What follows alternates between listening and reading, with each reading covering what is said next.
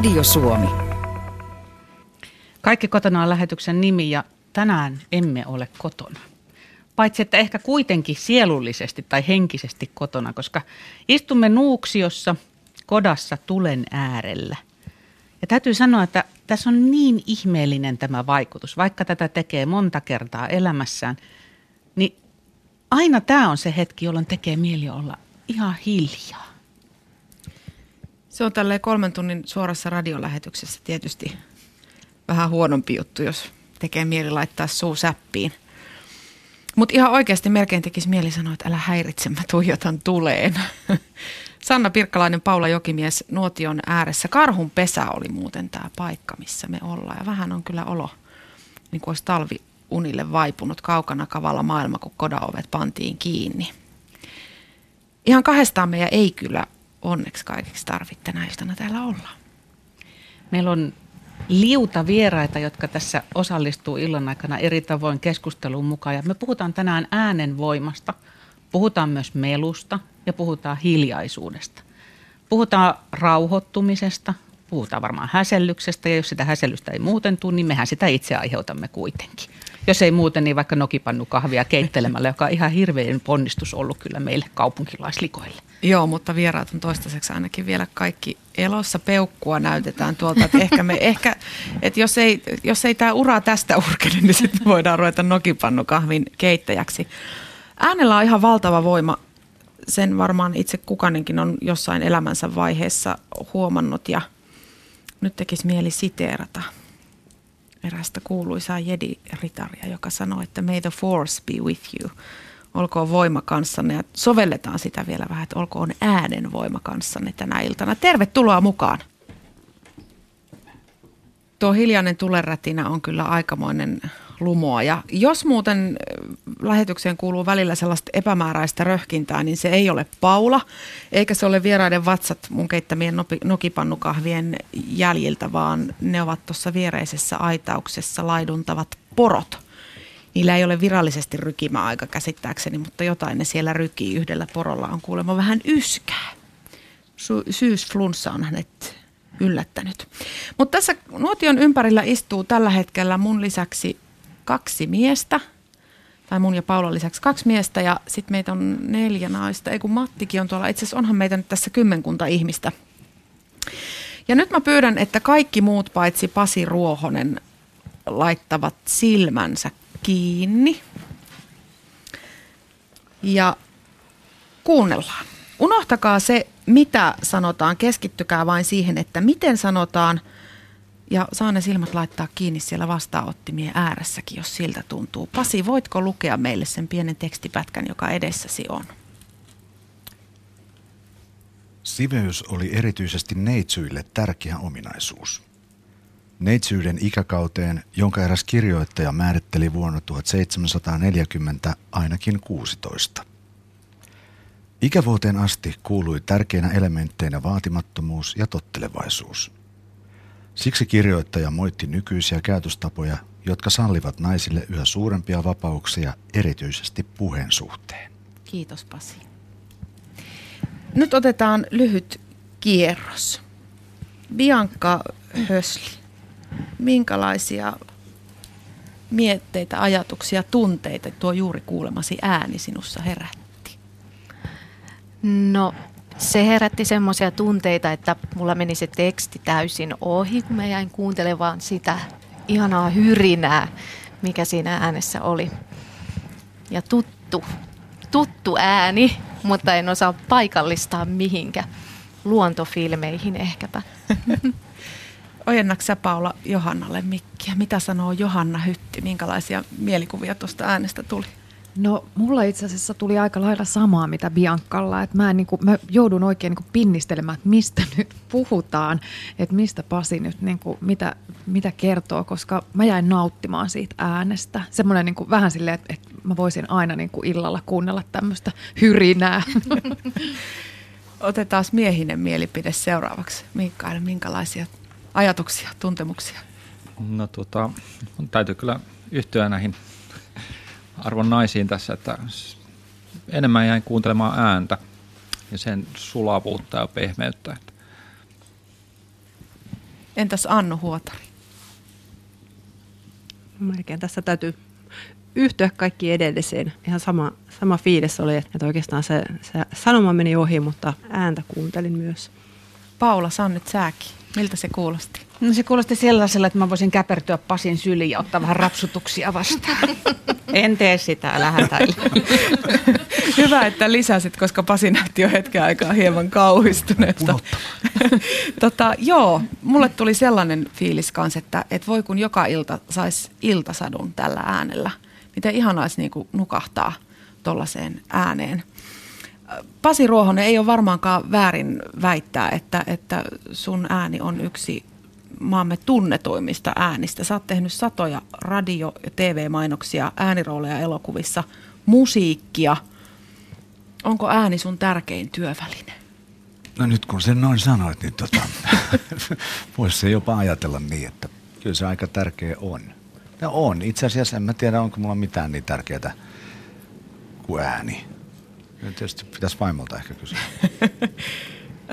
missä vaiheessa sä tajusit, että ei helkatti, että mullahan on muuten sellainen soundi, jolla mä voin itseni elättää? Mä olin varmaan tota noin niin, ensin ihan hirveän pettynyt, kun mä olin kuitenkin kuoron korkein sopraano. Oikeasti? Ja tota, joo.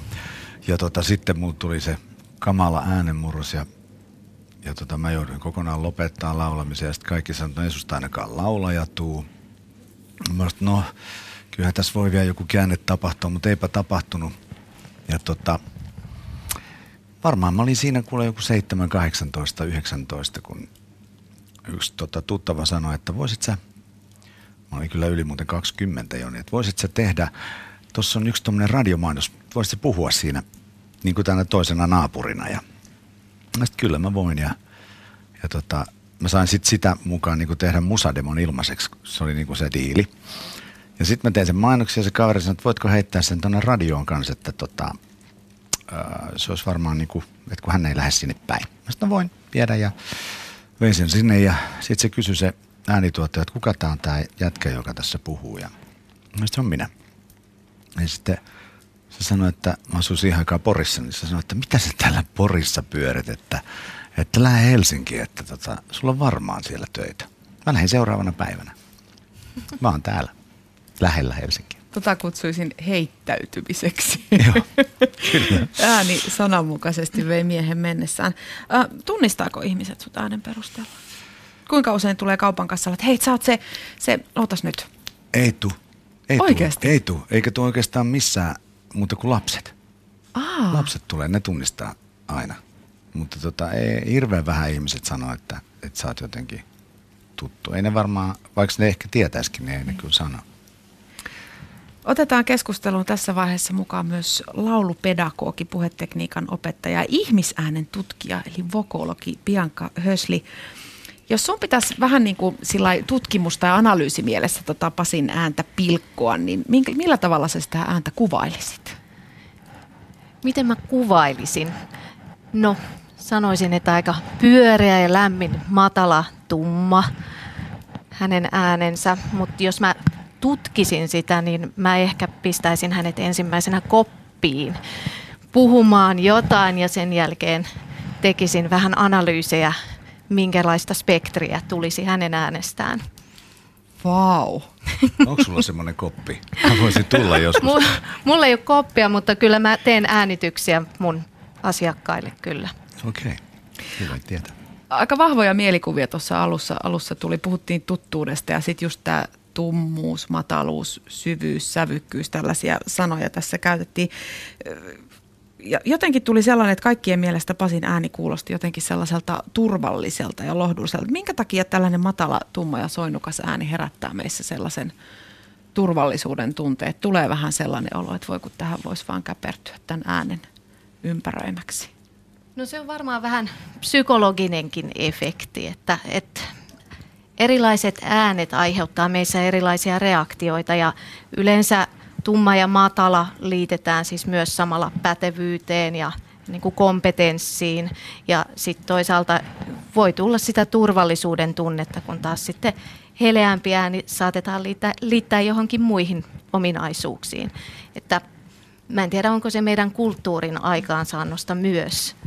Ja, ja toisaalta tulee mieleen, että ehkäpä mainoshenkilöilläkin on osuutta asiaan, että valitaan tietynlaisia ääniä edustamaan tiettyjä piirteitä ja sitä kautta meille tulee se mielikuva siitä, että mitä mikäkin ääni tarkoittaa. Joo, mulla tuli myös se mieleen, että matalat äänet ihan fysiologisesti resonoi ihmisen kehossa voimakkaammin ja rentouttaa sitä kautta, että siellä voi olla myös tämmöinen takana. Eli tästä voisi vetää mutkat suoriksi, että esimerkiksi Pasin vaimo on hyvin sellainen rentotyyppi, koska hän saa niin kuin jatkuvaa tällaista ääniterapiaa. Mitä enemmän Pasi puhuu, niin sitä rennompi on vaimolla. Sitäkin pitäisi kysyä varmaan häneltä. No se on ihan tutkittu juttu, että tuollainen itsevarmuutta ja lämpöä huokuva ääni herättää turvallisuuden tunnetta ja hyvää oloa kuulijassa ja edistää sellaista luottamuksellisen suhteen rakentumista ja myöskin sitä, että se viesti menee perille. Onko se niin, että jos on sellainen oikein kimakka ääni ja semmoinen, niin on hirveän vaikea saada ääntään kuulluksi ja sitten sitä vaan niin nostaa volyymiä ja se muuttuu vaan kimeämmäksi. Että, että Pasi on niin luontaisesti uskottava. Varmaankin se, on, se tulee kyllä hänellä varmaan osittain syntymälahjana, että, että on tuommoinen tumma, tumma ja matala ääni, että, että siellä on väylässä semmoiset ominaisuudet valmiina. Uskottavuusominaisuudet, sanottaisiinko näin. Mutta se, että minkä takia viesti menee perille, kyllä se voi mennä perille sillä korkeammallakin äänellä, jos ei siinä ole kovin häiritseviä piirteitä. Että ei se ole pelkästään se mataluus, vaikka me sitä Suomessa ihannoidaan kovastikin. Mitä ne häiritsevät piirteet voisi olla? No Suomessa häiritseviksi piirteiksi voidaan katsoa narina muun muassa ja sitten ihan semmoiset häiriön merkit äänessä, puristeisuus, jotenkin tulee vaan tosi tiukasti se ääni ja hmm, mitähän muita olikaan. Nasaalisuus on yksi, mikä, mikä sitten vie huomiota pois. Ja toki, jos ei se ääni toimi ollenkaan, että siellä tapahtuu asioita kesken sen puheen, niin se vie huomiota pois. Kuis kulttuurisidonnaista tämä sitten on, kun mä oon ymmärtänyt, että esimerkiksi tuolla Aasian maissa, niin semmoiset naisethan on arvossa, jotka todellakin kivittävät, että se on jotenkin naisellisuuden merkki. Mitä korkeamman äänen saat, niin sen viehättävämpi on. Sä et pärjäisi siellä. En mä pärjää. Joo, ei, ei mun kannata yrittää edes. Kyllähän se on kulttuurisidonnaista, että se mikä on täällä, täällä vähän semmoista negatiivista, niin saattaa jossain muualla olla ihan ok.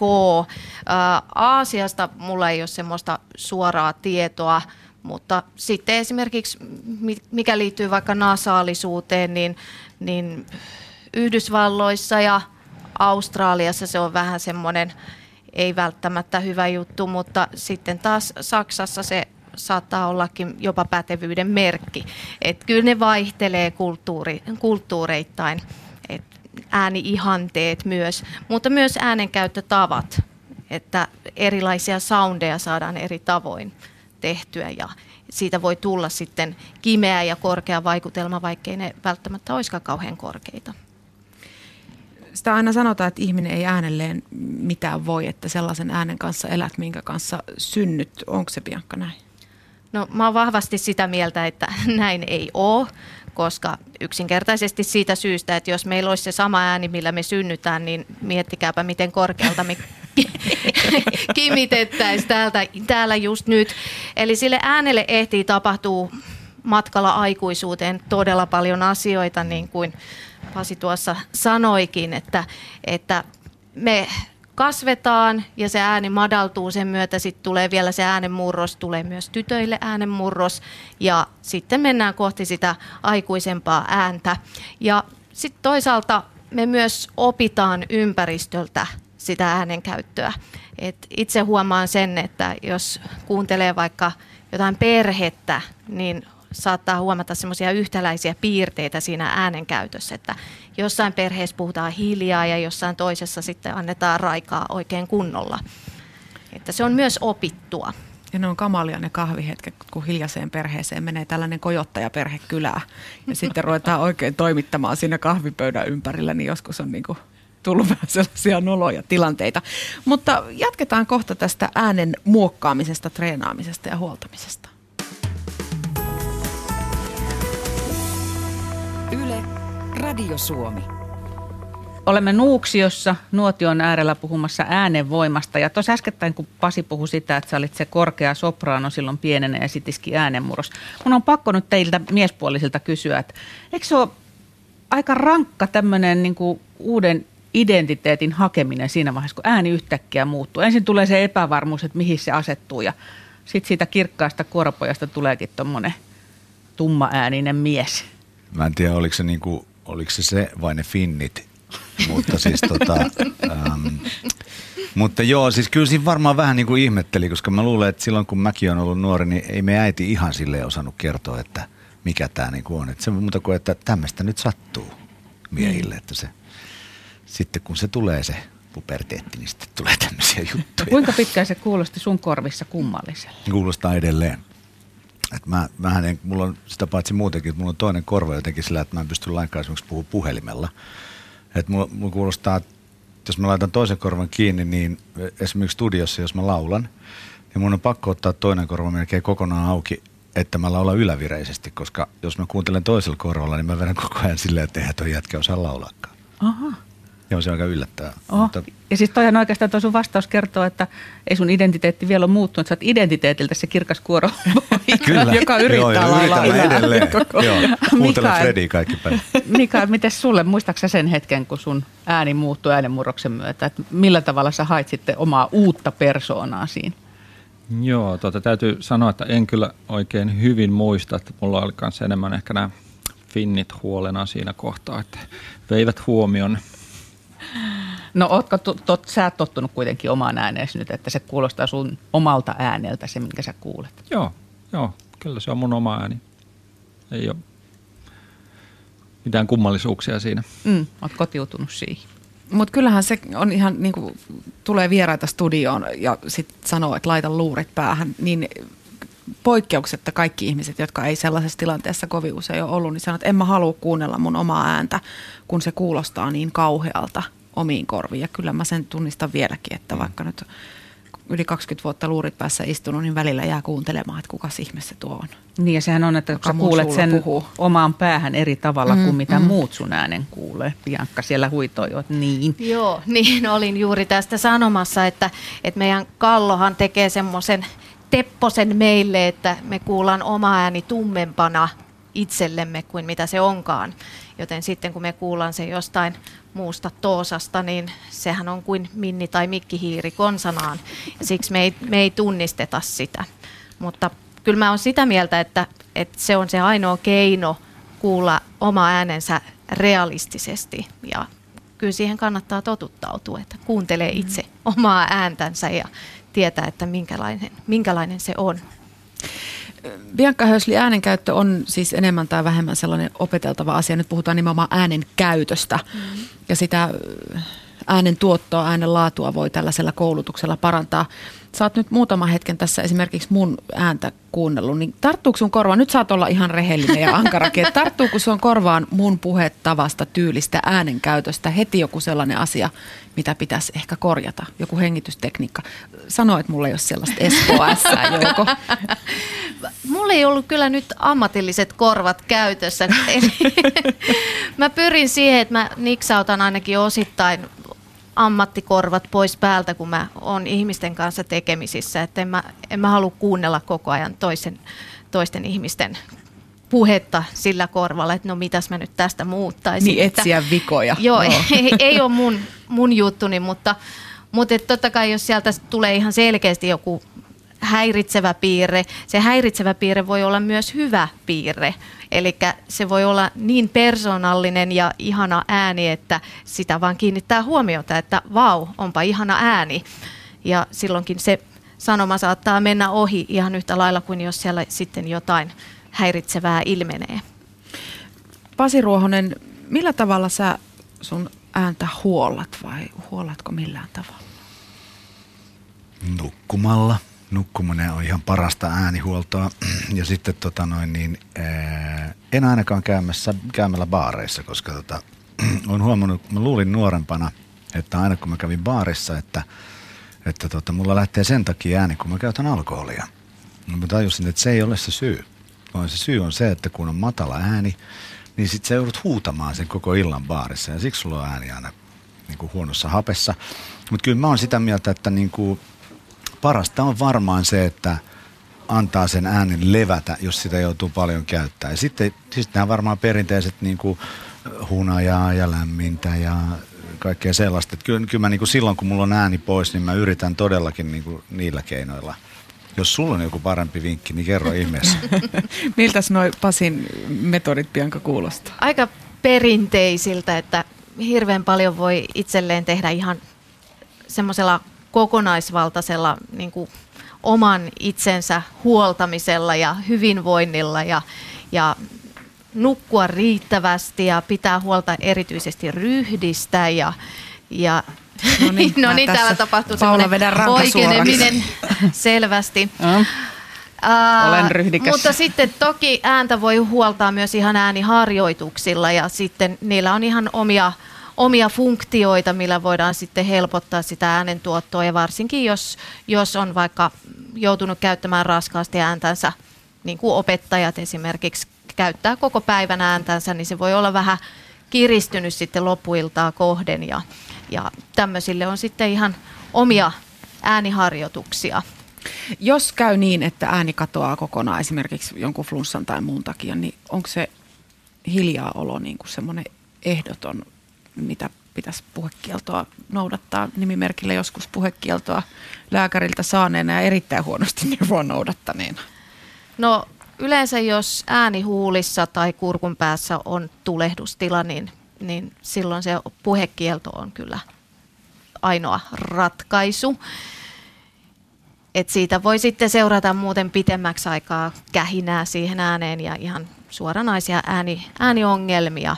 Että ei kyllä pitäisi. Ja yleensä sitten, jos se kurkku on kipeä, niin se on viesti siitä, että siellä ei ole kaikki hyvin. Että sitä viestiä pitäisi kuunnella. Aika monet blokkaa sen viestin ja jatkaa silti. Sanna, nyt tänään et kuuntele kyllä sitä viestiä. Hän ilmoitti tuossa autossa tullessa, että on ollut kurkku kipeä tässä viime päivänä. Ei kun mä ajattelinkin, että nyt huomenna on vapaa päivä, että tämän illan jälkeen voisit vaikka sairastua, jos siltä tuntuu. Mm, Me puhuttiin tuossa jo siitä, että, että tällainen matala ja soinnukas ja ääni, niin se koetaan jotenkin uskottavampana ja luotettavampana kuin ehkä sellainen heleä, kimeä, korkea ääni. Mä, sanokaa naiviksi, mutta mä haluaisin nyt vähän tuoda tähän tällaisen niin kuin sukupuolikysymyksen. Tarkoittaako tämä nyt niin kuin lähtökohtaisesti sitä, että me naiset jäädään niin kuin aina alakynteen? Kun meillä on ehkä vähän heleämpiä, korkeampi ääni kuin miehillä. Ei ole sullakaan mikään korkea ääni. Eikö? Ei. Kuulostaako se matalalta sun Kyllä se korvissa? kuulostaa naisen ääneksi aika matala. Kiitos, minä otan tuon kohteliaisuutena. Niin, niin, niin, esim, niin just näin. Hyvä radio. Toi on vaikea kysymys, mutta mä sanoisin, että siinä ö, omassa sukupuolessaan voi löytää sen sitten sen tietyn tummuuden ja mataluuden, mikä sille omalle äänelle on luontaista. Et sitten, että jäädäänkö me sitten miesten jalkoihin sen takia, sitä en, en osaa sanoa. Mutta että kyllähän naisetkin pystyvät omaa ääntänsä kehittämään, ettei tarvitsisi kimittää. Jatketaan tästä äänestä ja sen sukupuolisidonnaisuudesta vähän lisää. Yle, Radio Suomi. Äänellä on valtava voima ja tuo voima on tänään kanssamme täällä Nuuksion hämärtyvässä illassa Karhunpesän kodassa nuotion ääressä. Mm, Keväällä julkaistun amerikkalaistutkimuksen mukaan miehen äänellä on merkitystä mitä suurimmassa määrin. Matala möreä miehen ääni ottaa luulot pois toisilta miehiltä ja vetää naisia puoleensa. Näin tämä tutkimus kertoo. Pasi Ruohonen, pitääkö paikkansa? Tämä on oikein miettiä. Mä kyllä kuullut, että jotkut on tykännyt äänestä, mutta tota noin, niin en mä tiedä, että työntääkö se nyt muita miehiä pois. En mä semmoista ole kokenut. Ja kyllä täytyy sanoa, että siis joo, olen käyttänyt sitä esimerkiksi juuri näin hyväksi, että kun on joku vaikea puhelu, vaikka verotoimistoon, jos siellä vastaa nainen, niin mä lasken automaattisesti ääntä. Hei, miettikää sitä verokarhuparkaa. Niin, se vero, ve, naisverokarhuparka. Niin, tollanen, tommonen ääni alkaa pyytää, että voisiko vähän tätä Valottaa hunajaa korvaan, Laitetaanko niin. sulla jotakin muuta? Kuule, pannaan tänne nyt tää nolla saman tien. Tiankka Hösli, kuulostaako toi tutkimus oikean suuntaiselta sun mielestä? No, tutkimuksiahan tehdään aina vä- vähän eri näkökulmista ja se riippuu vähän siitäkin, että, että miten se on tehty, millä tavoin tämä on nyt sitten testattu. Että en sano tähän kohtaan juuta enkä jaata, että mielellään saisi olla useita tämmöisiä tutkimuksia. No, tässä oli vielä kysytty sitten miehiltä, että, että miksi, miksi tota, niin, niin miehen, kilpailevan miehen möreä ääni koetaan uhkaavana. Matala-ääniset miehet ovat kuulemma dominantteja ja pelottavia. Jos Pasi, sun pitää esimerkiksi äijäporukassa saada lauma hiljaiseksi jossain poikaan saunaillassa, niin onnistuuko se ääntä korottamatta? Ei se onnistu. Ei, ei alkuunkaan, koska tota, mullahan ei oikeasti ole edes kauhean matala ääni. Sehän, tai siis joku voi olla sitä mieltä, että se on matala, mutta mun mielestä se ei ole matala. Ja sitten mitä isompi on porukka ja meteli, niin sitä korkeammaksi se muuttuu ja sitten se alkaa kuulostaa sieltä Justiinalta ja sitten se ei varmaan kukaan kuuntele enää sen jälkeen. No tässä tutkimuksessa tutkittiin myös naisten ääniä ja tämän perusteella naisten äänessä ei näyttäisi olevan mitään tiettyä korkeutta, mitä miehet pitäisi niin kuin erityisen innostavana. Aikaisemmin on uskottu, että semmoisella hennolla ja korkealla äänellä puhuvat naiset olisivat miesten mielestä muita viehättävämpiä, että sellainen ääni herättäisi niin kuin vähän sellaisen suojelun halun, että tässä on nyt hento ja heikko nainen, jota minun pitää suojelemaan. Sä Pasi teet äänelläsi töitä. Kuuntelet sä toisten ihmisten ääntä, ääniä kuinka tarkalla korvalla vai kuunteletko sä ennemminkin sitä, että mitä ihminen sanoo? No varmaan vähän samalla kuin sullakin, että, että siis se tulee kuunneltua, jos siinä on jotain, mikä kiinnittää huomiota. Lähinnä mä kiinnitän enemmän huomiota siihen, että kun tekee esimerkiksi mainoksia, niin se, että miten paljon ihmiset nykyään puhuu hassusti tietyllä tavalla. Millä tavalla hassusti? No jos sä kuuntelet vaikka suomalaista nuorisomusiikkia tai jotain räppiä tai jotain muuta, niin kaikkia sanojahan yhdistellään ihan koko ajan niin, että sä et oikein enää tiedä, että mitä se oli. Että se on vähän semmoista hassua, hassua kuin enemmänkin niin, kuin niin päin, mutta en mä sano, että sitten kyllä mä aina kiinnitän huomioon, jos jollakin on miellyttävää niin. enemmänkin. Ja sitten jos on ihan tosi ei miellyttävä, niin kyllä siihenkin tietysti kiinnittää huomiota. Bianca, sä sanoit jo, että sä et koko ajan analysoi sun keskustelukumppanin ääntä, koska tutkit ihmisääntä työksesi, mutta minkälainen ääni sun huomioon sitten kiinnittää, jos sun korva joskus tarttuu johonkin? Onko se nimenomaan se virhe vai onko se se, että onpa toi kaunis ääni? Vaikea kysymys. Ehkä enemmän se kaunis ääni, että sieltä tulee se joku semmoinen persoonallinen piirre siitä äänestä esille, niin siihen kiinnittää huomiota, että, että ne virheet, niitä saa olla aika paljon, että, että jotenkin se rupeaa häiritsemään Um, jos mennään ihan yksinkertaisiin perusasioihin, niin äänihän on pitkittäistä kuultavissa olevaa painevärähtelyä. Tällaisen määritelmän mä jostakin löysin, mutta ääni on mitä suurimmassa määrin myös tunneasia. Mm, mikä on Pasi Ruohonen sellainen, esimerkiksi lapsuudesta sellainen joku äänimuisto, minkä sä muistat hyvin elävästi? Onko joku sellainen rakas ääni, joka soi sun korvissa vieläkin? Mä sanoisin, että se on ylipäätään siis tota musiikki. Semmoinen on niin kuin mulle jäänyt mieleen lapsena, että, että meillä kuunneltiin ihan hirvittävästi Mattia ja Teppoa ja, ja vaikka ja mitä. Ja, ja, tota noin, ja mä on, ne on mulla kyllä niin kuin lapsuudesta päällimmäisiä mieli, muistikuvia siis niin kuin äänestä. Että musiikki ylipäätään varmaan. Bianca Hösli, minkälainen mikä on sun vahvin äänimuisto näin, jos äkkiseltään kysytään? Äkkiseltään tuli mieleen kyllä suoraan Lasse Pöysti. Joo, mä jaan ton. mm. Uusi Iltasadon lukija voisi muuten istua tossa nyt, kun Lasse Pöysti ei sitä enää tee. Jospa semmoinen joskus vielä tulisi. Oi, sehän olisi mahtavaa. Otetaan kuitenkin ehkä enemmän semmoinen aikuisten naisten iltasatulukija. Tyyliin lue mulle puhelinluettelo. Yle, Radio Suomi. Tervetuloa takaisin kaikki kotona lähetyksen pariin. Tänään ei olla varsinaisessa kotistudiossa, mutta erinomaisen kodikkaassa ympäristössä. Semmoisessa, missä jokaisen ihmisen soisi joskus viettävän aikaansa. Eli tulehen tuijotellen nuotion äärellä, kodassa, suojassa Nuuksion erämaassa. No erämaa ja erämaa. Välillä aina palauttaa todellisuuteen se, kun Boeing tai joku muu kone jyrähtää tuosta pään päältä. Tietää, että ei olla kaukana sivistyksestä, mutta kuitenkin luonnon rauhassa ja luonnon helmassa. Ja tänään puhutaan äänen voimasta, puhutaan vähän melusta ja puhutaan hiljaisuudesta ja no ääneen tämä kaikki tavalla tai toisella liittyy. Mä sanoin tuossa tunti sitten, kun aloiteltiin lähetystä täältä, että tämä on semmoinen paikka, että tekisi mieli olla hiljaa. Ja nyt mua kyllä pikkusen epäilyttää, että tuo toveri Pirkkalainen on lähtenyt toteuttamaan tätä ihan konkreettisesti. Missä sä Sanna olet? Täällä mä oon tässä kodan ulkopuolella. Mä yritin etsiä meidän karvaisia ystäviä, mutta täällä ulkona on jo sen verran pimeää, että meidän karvaiset vartijat ovat menneet jo nukkumaan. Tässä kodan vieressä on nimittäin poroaitaus, jossa asuu viisi poroa.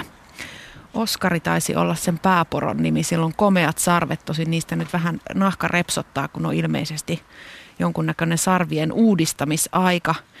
Mä tulin itse asiassa tähän poroaitauksen viereen sen takia, että mä olisin toivonut, että se naksutus olisi kuulunut, mutta nyt kun ne porot on mennyt tonne nukkumaan, niin ei naksu. Niiden porojen nivelistä nimittäin kuuluu sellainen ääni. Se kuulostaa siltä, kun ne porot kävelis koko ajan kuplamuovin päällä. Ja kuulemma se ääni tulee niiden porojen polvista. Kyselin tuossa aikaisemmin, että miksi se sellainen ääni kuuluu. Siihen ei mitään tyhjentävää selitystä ollut, mutta yksi veikkaus oli se, että se jotenkin liittyy siihen, että lauma tunnistaa jäsenensä, kun ne nivelet naksuu. No ehkä sinäkin tunnistat minut sitten mun polvien naksunnasta ja rutinasta. Tuhan tänne kotaan päin, niin jatketaan kohta lähetystä. Yle, Radio Suomi. Meillä onneksi kitarakin soi täällä tämän illan aikana.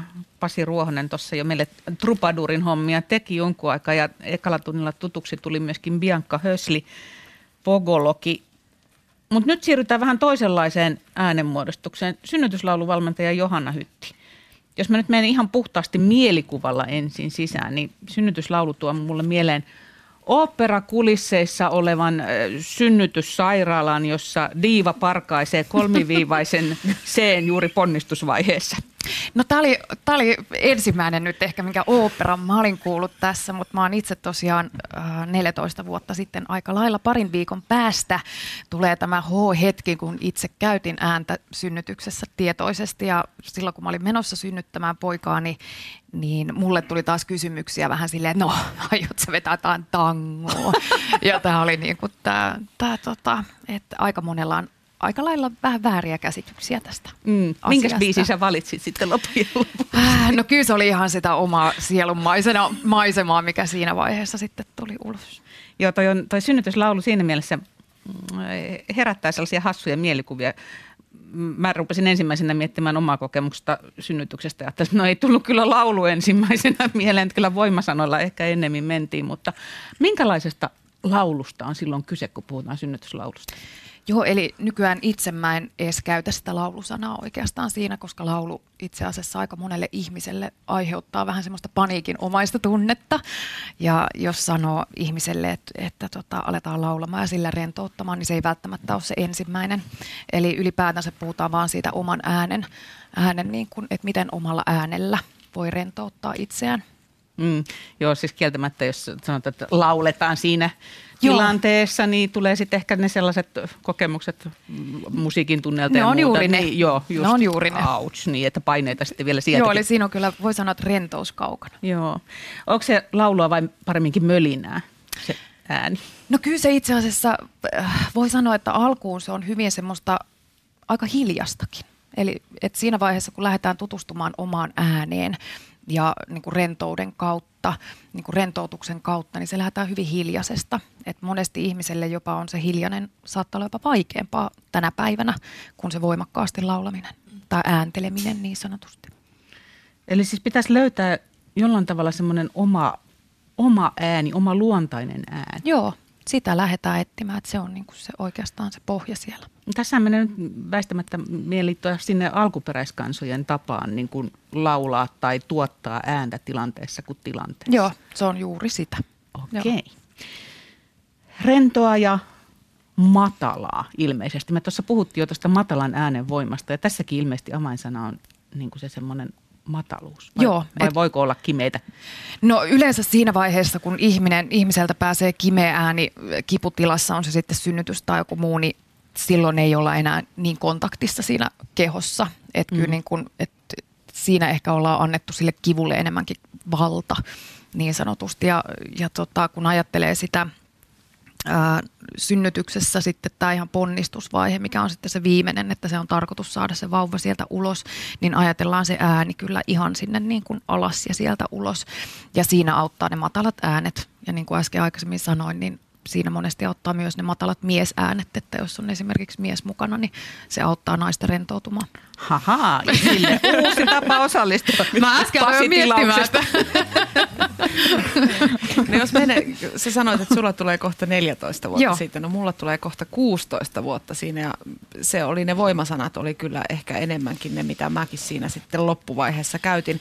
Mutta silloin kun ei vielä ollut kauhean kipeä, niin mä olen ehkä tietämättäni synnytyslaulanut, koska kun sä huojutat ittees ja hmm, hy- hyrisemällä – yrität paitsi sietää sitä kipua, niin myöskin ehkä rauhoittaa itse. En mä sitä, siinä vaiheessa sitä tajunnut, mutta nyt kun mä jälkikäteen sitä mietin, niin ehkä se oli just sellaista Joo. jonkinlaiseen transsiin itsensä tuudittamista, että kyltää tästä. Ja sellainen matala hyrinä tuli suusta. Mä itse asiassa monesti noissa, tota, mä pidän, pidän tota, äh, Vox Mama-ryhmiä äideille, niin kun siellä tulee näitä jotka tulee esimerkiksi toista tai kolmatta kertaa, niin kun, tai on kolmas, toinen, kolmas raskaus, niin he monesti sanoo, että on sillä ensimmäisellä kerralla automaattisesti. Se, se tulee jostain, se on meissä kaikissa kyllä, mutta että ehkä tänä päivänä me ollaan vähän unohdettu se, että miten luontaisesti autetaan. Joo, mä haluaisin tota vähän kommentoida, kun piti olla, mulla on kolme lasta siis ja piti ehtiä kaikki synnytyksiin mukaan, mutta ehdin sitten tähän viimeiseen synnytykseen, josta ja tota, siellä vaimolta alkoi loppua myöskin voimat. Se on pitkä, tai voi olla pitkä ponnistus. Ja, ja tota, mä autoin häntä just tällaisilla matalilla äänillä. Ja, ja käytiin itse asiassa myös erästä tällaista tota, hoitavaa mantraa siinä apuna myöskin. Joo, ja nyt kun mä jäin miettimään tätä, niin mähän olen myös ollut kahdessa synnytyksessä doulana. Ja nyt vasta tajusin, että mä oon sielläkin – pyydän jälkikäteen anteeksi molemmilta naisilta, että hyräilin myöskin siellä, mutta siinä oli, just tä, siinä oli tällainen rauhoittava efekti lähinnä, kun odotettiin sitä, että varsinaisesti pääsee niin kuin homma käyntiin ja sitten ensikertalainen vähän siinä hädissään, että mitä tässä tapahtuu, niin semmoinen vähän niin kuin olisi oma lasta uneen tuudittanut, että ei tässä mitään hätää ja hyräilin siinäkin. Joo. Tähän on tämä synnytyslaulu musiikin tohtori Hili, Hilkka-Liisa Vuoren kehittämä metodi, joka nyt on sitten pikkuhiljaa niin kuin leviämässä tai saavuttamassa enemmän jalansijaa Suomessa. Ymmärsinkö mä nyt oikein, että tämä ei niin kuin varsinaisesti helpota kipua, mutta se auttaa jotenkin niin kuin ottamaan sitä kipua vastaan? Kyllä, ja sitten siinä on myös ihan se, että, että siinä vaiheessa, kun ihminen päästää ääntä, niin se jo kertoo sen, että hengitys kulkee. Ja synnytyksessä hengittäminen on muutenkin elämässä, mutta varsinkin synnyttämisessä on hirveän tärkeää, että veri virtaa siellä ihan istukkaan ja, ja tota, myös sitä kautta rentouttaa. Eli silloin kun ihmisellä pääsee ääni, niin tietää, että ainakin ilmaa tulee kyllä ja mm-hmm. hengitys virtaa.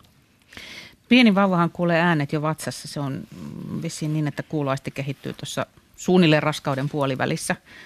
Öö, onko tämä nyt sitten tällainen kahden kauppa, että, että se synnytyslaulu rauhoittaa myös sitä vauvaa, eli valmistaa sitäkin sitten niin kuin tulemaan maailmaan? On se. Kyllä se on tosi paljon sitä, että, että jos miettii, että ää, no, jos ajattelee sen, että, että se on semmoista niin kuin pinnistävää ei nyt voi sanoa kiljumista, mutta Kyllä tota, voi. jos jokin. Mä yritin olla korrekti. mutta joo, kyllä se niinku, niin, siis eihän se mitään traumoja sille lapselle aiheuta tietenkään, että ei sitä kenenkään äidin tarvitse pelätä, että apua nyt se lapsi on saanut huonot niin kuin, avaimet maailmaan tullessaan. Ei todellakaan, että, että kyllä se jokainen äiti tekee sen just niin kuin se on tarkoitettu tehdä, että ei, se, niin kuin, ei, siinä, ei voi tehdä katastrofia. Tämä on vähän tällainen, että oliko muna vai kana ensin, että jos kroppa on rento, niin ääni soljuu ja taas toisinpäin, että se ääni auttaa kroppaa rentoutumaan, kumpi, kumpi on tärkeämpää. No itse asiassa se on oma mieli. Niin, just. se on se. Niin, eli mieli, mielen rauhoittamista, mutta tähän sitten voisi hyödyntää kaikessa muussakin kuin synnyttämisessä. No sitähän mä teen. No niin. ja lähtenyt viemään tätä eteenpäin, eteenpäin kyllä, että, että, tota, että se on ihan, ihan itse asiassa omista kokemuksista. Mähän on ollut vuoden Biankalla tuossa pari vuotta sitten. Tota, hän on kollegani, lauluopettaja ja omia ääniongelmia kun olin, niin lähin, lähin Biankalle silloin ja, ja tota, siitä mulla on lähtenyt se kiinnostus siihen, että miten voi auttaa ihmisiä ja ihan siis jo tietenkin raskaana olevia naisia, mutta myös sitten ihan tavallisia naisia ja miehiä myös tie- työelämään sen, että miten äänen avulla voi rentouttaa. Mm. Ja myös se uskomukset oikeastaan, miten niitä uskomuksia lähtee poistamaan. Sä olet Johanna tuttu kuunkuiskaajista ja värttinästä, eli siis muusikko taustalla. Ja kuten sanoit, niin sulla oli äänen kanssa ongelmia, eli siis sulla työvälinen niin sanotusti petti. Täysin, ihan täysin. Että tiedän kyllä, niin kun, että tässä vaihe, tä, tä, tällä hetkellä oikeastaan mulle tulee paljon tota, lauluoppilaita, jotka on, joilla on samantapaisia tämmöisiä psykosomaattisia niin kuin lukkoja. Ja sitten kun on itse kokenut sen, että miten niin kun siinä vaiheessa, esimerkiksi jos ajattelee vaikka niin kun tämmöistä rentoutusta, että mitä mullekin tulee voksmamaan äitejä, niin jos ei uskalla edes päästää sitä ääntä ulos, niin miten sä voit rentouttaa äänellä itseäsi. Eli me lähdetään taas niin kuin vähän toista kautta, että, että miten saada kontakti siihen omaan ääneen. Hmm. No, meillähän toimituksessa ihmiset hymistelee ja mölisee ja tekee mitä itse kukin haluaa, koska hyvä. työilmapiiri on vapaa ja rento. Mutta mun on vaikea tavallaan kuvitella sellaisia tilanteita, että missä normi-ihminen sitten voi sitä ääntä hyödyntää, jotta häntä ei pidettäisi aivan seinähulluna. Et jos sä nyt bussissa rupeat mölisemään ja hymistelemään, niin no okei, se ei aiheuta muuta kuin kas, katseita tietysti, mutta et niin kuin, niin. millaisissa tilanteissa tätä voi hyödyntää? No mä oon esimerkiksi taas sitten lauluoppilaille sanonut, että vaikka siellä vessan pöntöllä aamulla, että kun oot pessy hampaat tai ennen kuin alat pesee, niin siinä voi ottaa semmoisen muutaman minuutin. Että se ei tarkoita sitä, että sun pitää ottaa se puolen tunnin tai tunnin järjetön niin kuin pätkä elämästä. Nykyihminen on aika kiireinen, että se voi lähteä siitä hyvin pienestä liikkeelle, että se riittää. Tai sitten sängyssä, sängyssä kun aamulla herää, niin jos ei ihan venyttely. Että aika lailla sieltä niin kuin semmoisten perustunteiden kautta myös lähtee herättämään sitä ääntä. Onko tässä yhtään kokeilun halu? Tyypit? Kädet on, pystyy. on. No Mä niin. meinasin just sanoa, että metsä on muuten tässäkin meille suomalaisille mm. rakas metsä, erinomainen paikka. Tunnustan tekeväni sitä, kun on koiran kanssa kahdestaan lenkillä, että jos joku joskus seuraa mua niin, että mä en huomaa, niin varmasti on joku valkotakkinen tievarressa odottamassa, koska kaikenlaisia ääniä tulee. Paitsi, mä oon se sun kaveri siellä. Paitsi, että komennan koiraa, niin ihan tunnustan, että kyllä lauleskelen itselleni mm. ja hyräilen. Ja itse asiassa muutama viikko sitten kävin tapaamassa Kari Vepsää, joka on paitsi iskelmälaulaja, niin myöskin hevoskuiskaaja. Eli äärimmäisen ammattitaitoinen hevos, hevosten käsittelijä, opettaa hevosmiestaitoja, kouluttaa ongelmahevosia. Ja Kari sanoi yhden sellaisen asian, joka jäi mulle korvaan että hevosille, niin kuin kaikille eläimille ja kanssaihmisille, kannattaa hyräillä, koska hyräily tekee hyvää paitsi sille, jolle hyräillään, niin myös hyräilijälle itselleen. Mä en pakota ketään nyt mukaan, mutta kaikki, jotka haluaa, niin voi kokeilla Johanna. Vähän nyt testataan. Joo. Mi- millä tavalla? Mit, mi- mistä lähdetään? No itse asiassa mä ajattelin, että me voitaisiin tehdä vähän tunteen kautta tätä äh, lähteä. Tämä tuli nyt textempore, että katsotaan mitä tulee. Mä en ole valmistautunut tähän. Mutta tota, Saadaanko me liittyä siis mukaan Ihan kukin tä- tavallamme? kukin tavallaan, Selvä. ihan täysin. Eli tota, tunne on hirveän tärkeä siinä, siinä tota, ohjaamassa ääntä. Ja jos me mietitään ihan niitä vastasyntyneitä lapsia tai pieniä lapsia, niin harvalla on lähtenyt esimerkiksi ääni, ääni siinä vaiheessa, kun on huutanut sen kolme tuntia ja lapsi tekee sen kaikki tunteen kautta. Ja jos me otetaan esimerkiksi, nythän on ollut paljon viime vuodet naurujookaa. Mm. Mä en ole itse harrastanut sitä, mutta musta on ihana tehdä välillä sitä, että, että miten se tekee, että jos on niin kuin, että lähtee vaan, että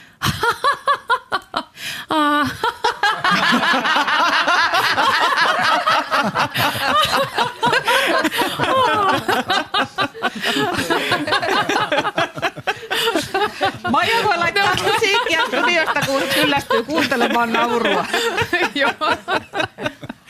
mutta se, että mä en tiedä, tuleeko siellä musiikki? Ei tule Ei tule vielä, vielä, vielä. okei, okay, saa jatkaa. Eli tota, et se vaan, että et okei, sekin jo rentouttaa, kun päästään äänen, mutta, tota, mutta se, että et enemmänkin se, että voi miettiä, että mitä se ääni herättää mussa. Ja sitten jos ottaa taas silleen, niin kuin, että sen valituksen kautta vaikka, että En mä halua lähteä. en mäkään halua. Mutta se, että, että tavallaan... Mutta se eh, ihminen lähtee silloin ihan eri kautta, kun miettien esimerkiksi laulamista, joka on se, älä vaan sano, että, että mä, mä en tiedä, onko Biancalla sama, tai sitten tota, Pasilla, mm. että jos joku kuulee, he, että on ääniammattilainen tai laulaja, niin tota, moni on sille, ah, en mä uskalla laulaa. Ei, Mm. niin kuin en mä osaa laulaa. Ja ihan semmoinen niin kuin paniikki iskee, että en mä nyt sun vieressä ainakaan laula. Mikä on silleen, että apua, että mä, niin kuin, mä rakastan ihmisääntä ja mä oon niin kuin itse opettaja, että, niin kuin, mutta että se on ihmisille tosi voimakas se pelko. Me jatkamme kohta vähän toisenlaisesta äänenkäytöstä ja äänen hyödyntämisestä. Mä heittäydyn koekaniiniksi. Radio Suomi. Äsken puhuttiin naksuvista poronpolvista. Onneksi meidän kuuntelijat on hereillä ja tarkkoina. Ei ne tietenkään ole poron polvet, mitkä naksuu, vaan ne on poron koparat. Ja miksi ne poron koparat naksuvat? No poron liikkuessa koparoiden nivelistä kuuluu pakkasella selkeä naksuva ääni ja tämä ääni syntyy koparan luista. Koparoiden nakse kertoo lähellä oleville eläimille naapurin liikkumisesta ja varoittaa, että nyt tulee toinen vähän lähemmäs, pitää tehdä tilaa. Kiitos viestin lähettäjälle. Nyt tiedän, mitä ovat poron koparat ja mistä se nakse kuuluu. Paula on heittäytynyt pitkäkseen. Joo, eikä mä oikeastaan enää haluaisi puhua, kun mulla on nyt suhteellisen rento olo tässä porontalian päällä, mutta, mutta kerron mä nyt sen verran, että tarkoitus on demonstroida, miten ääniparantaja Mikael Schirmer tekee työtään. Mä en yhtään tiedä, mitä tässä tapahtuu. Mä oon nyt heittäytynyt pitkäkseen, mulla on silmät kiinni ja Mikaelilla on muutama minuutti aikaa tehdä jotain. Kerro tai lähde tekemään. En mä tiedä, mitä sä teet. Mä odotan vaan. Okei, lähden tekemään. Kerrotaan sitten.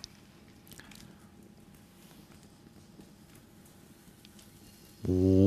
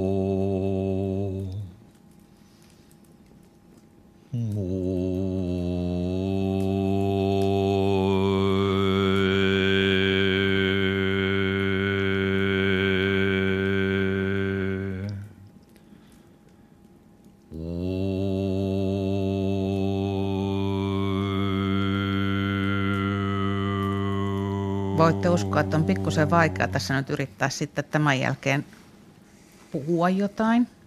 Mulla on sellainen olo, että mun kädet painaa tällä hetkellä. Tilannetta jonkun verran ehkä häiritsee se, että mulla on kuulokenappi vain toisessa korvassa, eli mun vasen puoli kuuli nyt paremmin kuin oikea. Mutta se on hämmentävää, miten Mikaelin äänessä erottuu siis useampi taso. Eli siellä on ne, ne sellaiset ylääänet. Antakaa mun hetken hengähtää, niin kohta otetaan tarkemmin selvää, että mikä tämä homma on. Yle, Radio Suomi. Otetaan lyhyt kommenttikierros.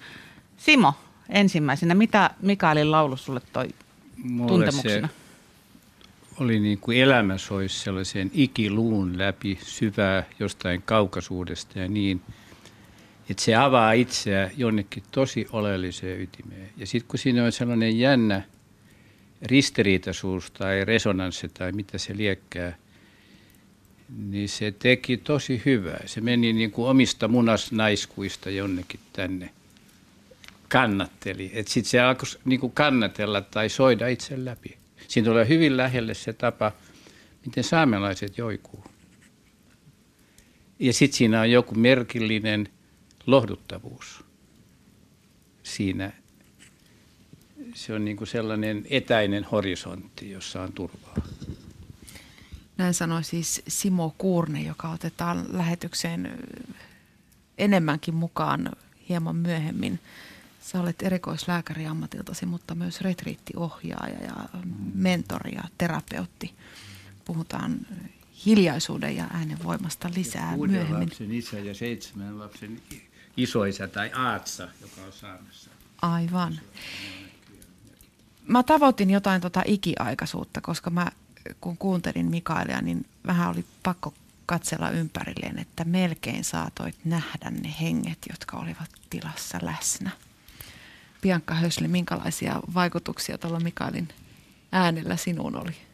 No nyt täytyy myöntää ensinnäkin se, että nyt ne ammattikorvat heräsivät eloon hetkellisesti ja mä aluksi kuuntelin niitä yläsävelsarjoja ja sitten mä rupesin miettimään kurkkulaulua ja mä menin sinne jonnekin teknisiin syövereihin hetkellisesti ja sitten mä rupesin kuuntelemaan sitä säveltasoa ja kun se ekan kerran selkeästi nousi, niin siinä tuntui semmoinen, että niskakarvat nousivat pystyyn, että semmoinen jännä fiilis, mutta sitten se rauhoittui, mutta se oli semmoinen hetkellinen noste, mikä tuli. Pasi. Joo, mulle tuli semmoinen, että aika yllättäväkin. Mä niin tunsin olevani jossakin niin kuin intiaanileirissä tyyppisesti sillä, että no nyt nuotio, kota, se laitoin silmät kiinni, niin mä olin ihan todella niin kuin pikkusen lämpimimmissä olosuhteissa ehkä, mutta muuten niin kuin sinne mä menin. No mäkin täytyy myöntää, että ammattikorvat meni ensin päälle. Kuuntelin kanssa, mitä asteikkoja tulee, mutta sitten mä sammutin sen ammatti minäni ja sitten tai ehkä tuli mieleen se ajallisuus ja ajattomuus, semmoinen inhimillisyys, joka on niin ajatonta. Hän oli siis melun ja hiljaisuuden tutkija Outi Ampuja. Annu Huotari. Ihanasti selkä, selkäpiitä hivelissä ääni tässä nuotion ääressä, kun istuu. Olisi voinut vaikka tähän nukahtaa ja kuunnella sitä koko loppuillan. Johan. Joo, mulla kans alkuun tietenkin tämmöinen pieni ammatillinen korva siellä tota, heräsi, mutta sen kanssa yhtä lailla sain hyvin nopeasti kiinni, kiinni ja sitten pystyi alkaa kuuntelemaan muilla aisteilla. Mä nautin suunnattomasti niistä eri vokaaleista. Ja varsinkin sitten mä veikkaan, että tuosta kun olisi päästy vielä vähän eteenpäin, niin sitten olisi alkanut tapahtumaan. Ja tuossa tota, aika loppuvaiheessa, kun sieltä tuli se O aukes, niin siinä oli semmoinen, niin kuin mä tunsin sen vatsassa ja semmoinen, niin kuin, että nyt, nyt lähtee rentoutumaan. Mikael Schirmer, mitä sä teit tuossa äsken? Um, eli mä työskentelen siis äänen kanssa intentiopohjaisesti. Eli intentio tässä mun tavassa tarkoittaa siis sitä, että miten mä suuntaan sen äänen, mitä mä ajattelen, mitä tunnen, mihin mä keskityn siinä kohtaa. ja tota, äänellä hoitamisessa on mulla on lähinnä niin kuin kaksi tapaa tehdä töitä. Että yksi on rentoutus ja toinen on sitten enemmänkin jonkun niin kuin tietyn spesifin asian käsittely. Ja tämä oli nyt enemmän sitä rentoutuspuolta, kun oli tämä lyhyt aika ja mm. niin poispäin. Niin ja se, että oikeastaan, tai siis kun mä en antanut sulle mitään avainsanaa, että mihin mä esimerkiksi Ei. olisin hoitoa tarvinnut, niin voiko sä mennä suoraan tilanteeseen niin, että sä et tiedä ihmisestä yhtään mitään, että sä jotenkin löydät sen, mikä, mikä vaatii hoitamista? Mm, sillä tavalla voi tehdä töitä, mutta se on paljon tehokkaampaa, jos tota, se henkilö on mukana siinä jopa niin kuin omalla äänellään, että, että silloin se muuttuu tehokkaammaksi, että kyllä se hoitaja pystyy jonkun verran hoitamaan ja saamaan aikaan siellä erilaisia niin puhdistusreaktioita kehossa. Tehokkaampaa aina, jos se henkilö itse myöskin näytelee. Mm. Mutta se vaatii jo luottamusta, että henkilö se lähtee vaatii, mukaan. Se vaatii kyllä, että yleensä, yleensä hoidossa ei ihan heti alkuun tukkaan sellaista, että, että, tuota, joo, että lähdetään tästä hoilaa yhdessä, vaan Yläsävelet mukaan. Joo. Mitä nämä yläsävelet on? Niitähän siis, äh, jos me nyt on yhtään jyvällä, niin siis mehän puhutaan semmoisista asioista, jotka kaikki on ilmeisesti sama asia, eli harmoninen laulu tai meditatiivinen laulu tai gregorianinen laulu tai rukouslaulu tai niissä kaikissa on se sama pohja ja niissä on niitä yläsäveliä myöskin. Luonnossa on myös yläsäveliä ja alasäveliä, sävelsarjoja ihmisäänessä – luonnon äänissä erilaisissa instrumenteissa on nämä samankaltaiset sarjat. Ja tuota, on erilaisia alkuperäiskansojen tapoja ja tekniikoilta, jolla saadaan aikaiseksi niitä, ne tuodaan niin kuin kuuluvammaksi tavallisen kuulon niin kuin ulottuville, koska niitä korostetaan tietyllä tekniikoilla, että on, on just nasaalitekniikkaa, kurkkulaulutekniikkaa, harmonista laulua, niin poispäin. Että ne on kaikki vähän eri lähestymistapoja, että millä, millä niitä tuotetaan. Mutta ne on siis semmoinen säännöllinen sarja, jonka Pythagoraan sanotaan keksineen jo kauan sitten. Ne soivat aina, siellä on niin pohjalla on perusääni ja sitten sen yläpuolella on kuultavissa sen perusäänen pieniä osasia, jotka jatkuu periaatteessa niin kauas, kun korva niitä vaan pystyy erottamaan. Eli tämä tieto on jossain säilynyt, mutta tavallaan se on sitten kuitenkin niin kuin vähän osittain menetettyäkin tieto. Johan. Saanko tähän väliin vaan nopeasti? Tämä on mulle itselleni semmoinen niin kuin tässä tässä tilanteessa mä haluaisin olla mies, koska miesten äänihuulet, koska ne on, ne on tota, pidemmät, ne pystyy tekemään isomman sen skaalan kuin nais, naisten äänihuulet. Mm. Jos ta- pyst- niin. niin mutta naiset pystyy kyllä hyvin myös tuottamaan näitä Kyllä, joo. kyllä. Mm. Jos tämä on niin kuin todella vanhaa tekniikkaa, niin minkä takia tätä ei hyödynnetä enemmän? Dissataanko me jotenkin meidän ääntä tai äänen voimaa?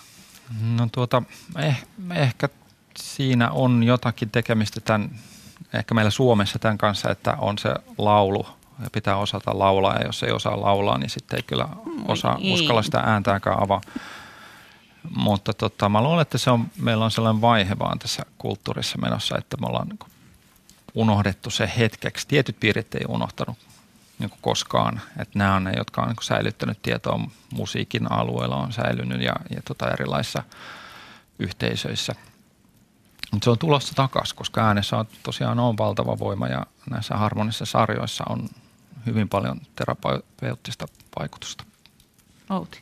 Joo, meillä oli tässä tauollakin kiinnostavaa keskustelua siitä, tai tuli mieleen, että näistä aiemmistakin keskusteluista, kun kontrolloitua meidän yhteiskunnassa on, millaisia ääniä ihmiset saa päästellä missäkin tilanteessa, ja mieluummin ei, ei, ei aika paljon ääniä, ei ainakaan niin alkukantaisiksi leimattuja ääniä. Ja jos ajatellaan vaikka klassista konserttia, niin siellähän ei saa hyräillä – mukana eikä oikein tanssiakaan. Että se on muuttunut joskus 1700-luvulla muistaakseni. Että sitä ennen ihmiset jutteli klassisissa konsertissa tai operoissa ja hyräili mukana. Ja se on niin kuin luontaista ehkä, jos näin voi sanoa, luontaista meille olla siinä musiikissa mukana. Mutta sitten se on muuttunut se kulttuuri hyvin kontrolloidusti. Ja monessa muussakin paikassa meidän yhteiskunnassa ei niin kuin oikein aina saa tuottaa ääniä. Ja just ehkä näkyy näissä, että ihmiset pelkää laulaa, pelkää tulla tuomituksi tai tulee vääränlainen ääni. Kuka voi sanoa, mikä se vääränlainen ääni on, kun tässä niin hienosti tulee esiin, että mm. kyllä meissä kaikissa on se potentiaali.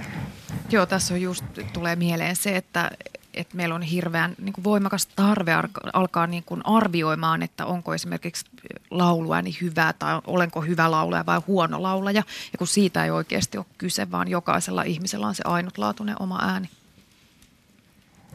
Joo, mä tuossa ihan samalla, samoilla linjoilla ja, ja ehkä se näkyy kaikessa, mitä suomalainen tekee, että mitään kieltä ei esimerkiksi puhuta ennen kuin sitä osataan puhua täydellisesti.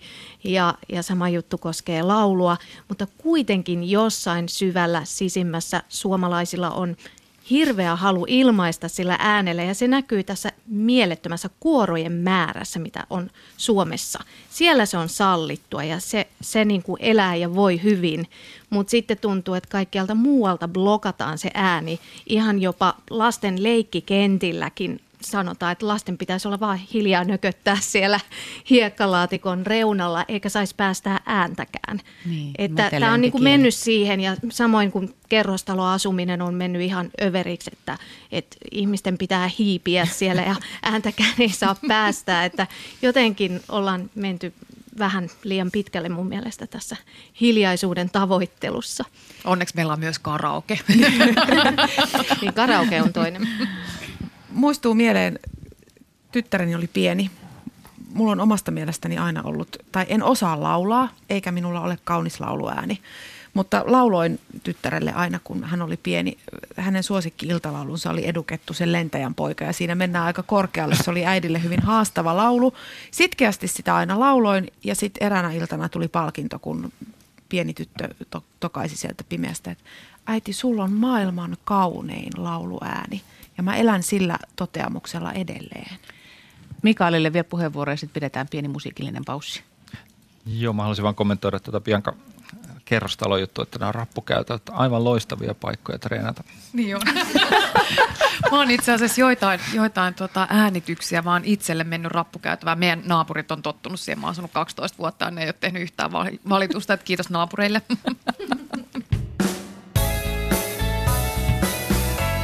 Yle. Radio Suomi.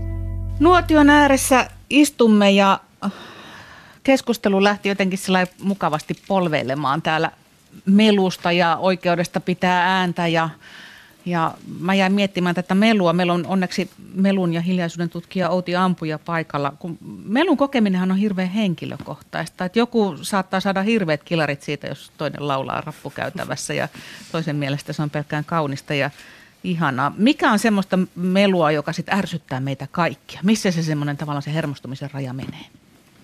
Tuo onkin hyvä kysymys. Riippuu.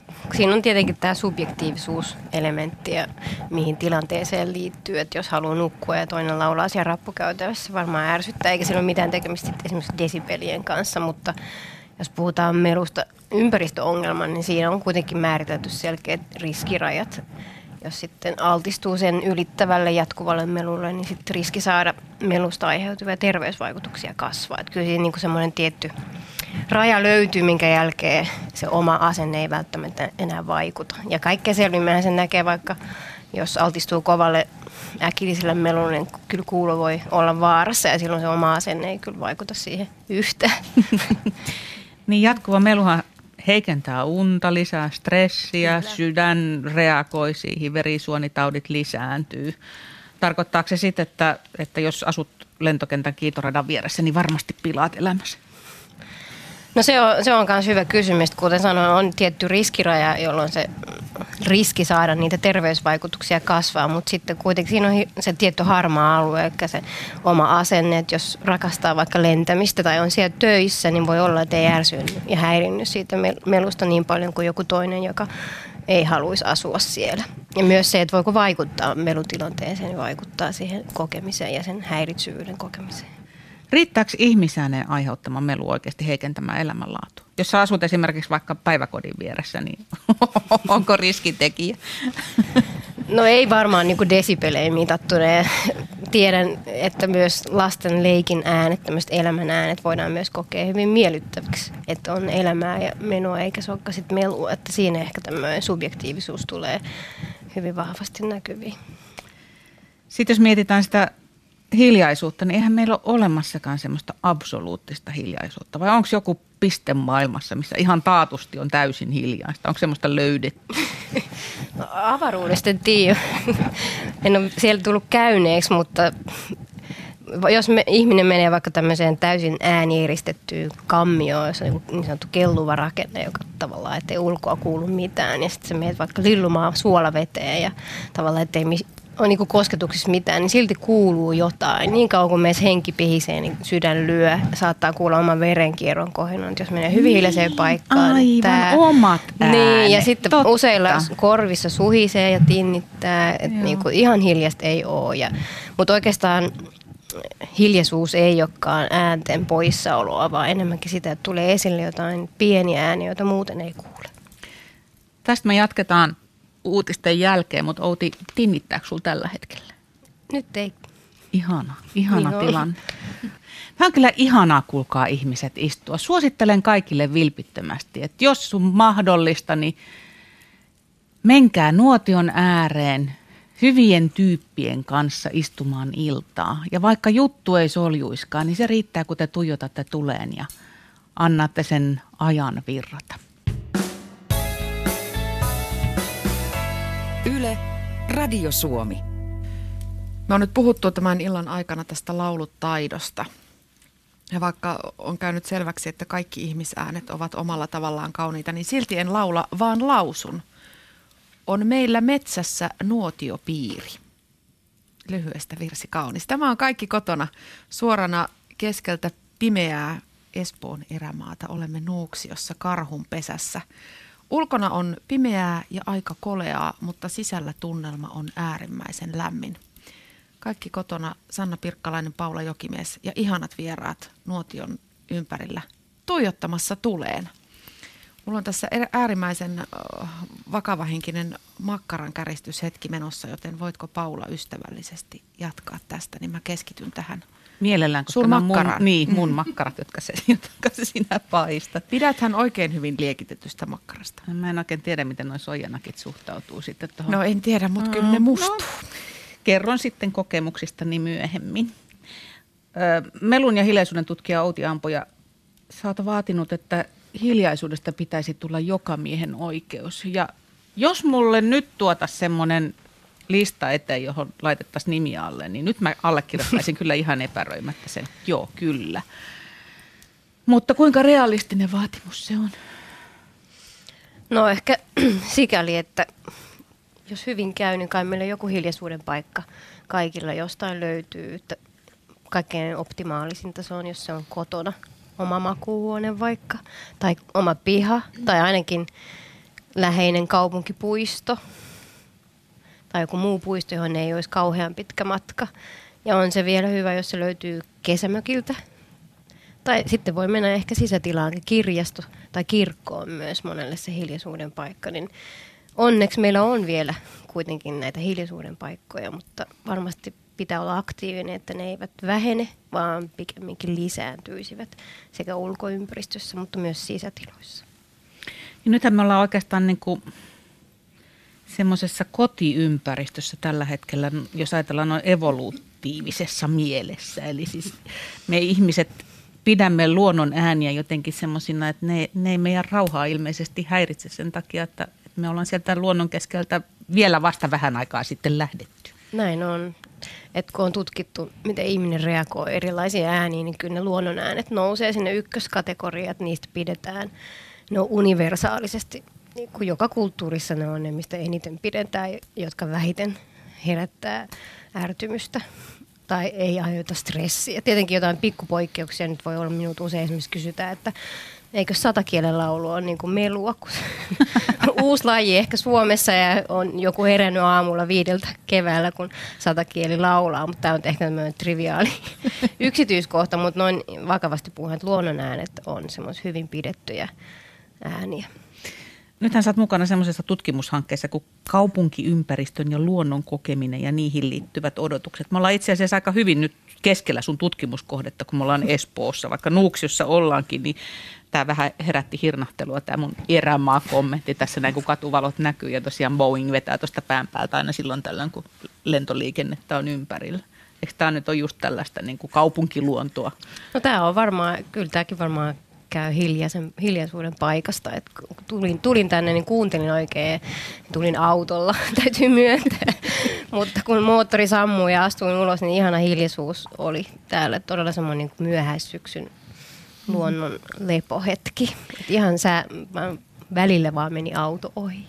Monestihan sitä kuulee sellaista kommenttia, että se on vähän niin kuin valintakysymys, että jos sä nyt asut siellä kehä kolmosen sisäpuolella, niin itsepä valitsit sen, että olet aina melun ympärillä. No mm. en mä tiedä, löytyykö Suomesta mistään liikenteeltä rauhoitettua kolkkaa kovin helposti, ellei lähde tunturiin esimerkiksi. Mutta. Niin, kyllä yhä useampi meistä asuu kaupungissa ja jatkossa vielä enemmän kuin työpaikat on, opiskelupaikat on täällä, niin ei meillä ehkä ole niin paljon valinnanvaraa, että jos melu, melusta kärsii, niin ei voi muuttaa aina muualle, että ei se ehkä aina oma valinta. Ja sen takia olisikin niin tärkeää, että siihen melun torjuntaan kiinnitetään huomiota ja luodaan myös niitä hiljaisia paikkoja sinne kaupunkiin, että noissa kaupunkilaisten saatavilla myös arkielämässä.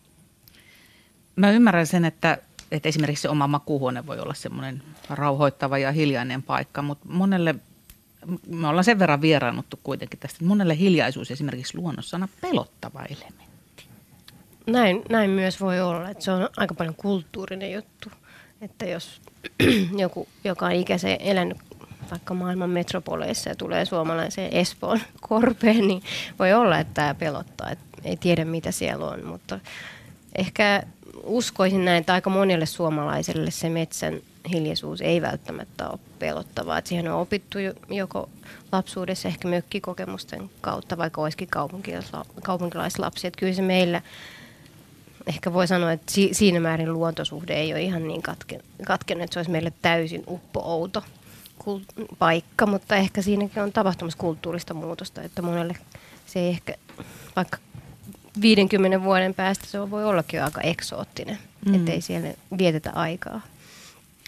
Me on puhuttu hiljaisuudesta ympäristönä, mutta jos puhutaan hiljaisuudesta ihmisten suhteissa, niin mä vaan nopeasti jäin kelaamaan sitä, että mitä se hiljaisuus sitten tarkoittaa ihmisten välillä. Että sehän on oikeasti aika ristiriitainen juttu, että hiljaisuus voi olla mitä suurin luottamuksen osoitus, koska sitähän sanotaan, että niin kuin vain parhaimmat ystävät voi istua rinnakkain hiljaa ja se on niin kuin jotenkin semmoinen – ainakin suomalaisille ihan tavoiteltavan arvoinen juttu. Mutta sitten toisaalta hiljaisuus voi olla ihan hirveätä vallankäyttöä myös. Kyllä näin, näin on, että se on, se on, siinä on mon, useampia vaihtoehtoja, joko näin, että se yhdessä hiljaa oleminen on, se on luontevaa ja se on osa sitä, että ei tarvitse puhua. Että tavallaan meidän kulttuuri antaa paljon tilaa siinä, että meille suomalaisille on luontevampaa olla väliin ihan hiljaa tai kaksi ventovirasta ihmistä hississä, niin se ei ole ehkä aivan niin vaivaannuttavaa kuin jossain toisessa kulttuurissa.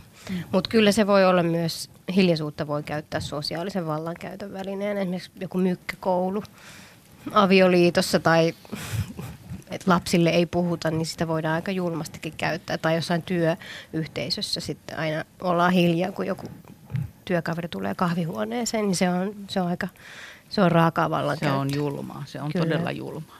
Jos joku ihmettelee, että minkä takia mä Outilta kysyin äskettäin, että tinnittääkö sulta, se ei ole ihan sellainen normaali, että mites, mites Mikael tinnittääkö sulla, mutta kun mä tiedän, että Outilla on myöskin tämmöinen rock- ja blues-tausta, eli sä olet muusikko myöskin. Onko tämä nyt itse hankittua tai tinnittäminen, eli että sun korvat pitää ääntä silloinkin, kun sä et välttämättä haluaisi? Kyllä se varmaan liittyy tähän niin sanotusti melualtistukseen. Nuorena on soittanut liian kovaa ja liian usein li- ilman korvatulppia, mutta nyt täytyy ilokseni sanoa, että musta tuntuu, että mun tinnitykseni on, voi huonosti, eli sitä ei juuri ole. Se, senkö takia sä kiinnostuit melusta ja hiljaisuuden tutkimisesta? No varmaan näin, mutta tietenkin se, että kun on muusikko, niin kuuntelee ehkä ääniympäristöä silläkin korvalla, että mä oon aina kiinnostanut ääniympäristöä ja sen laatukysymykset ja mitä mm. ihmiset odottaa ja miten, miten sitä ehkä voisi vielä muokata parempaan suuntaan.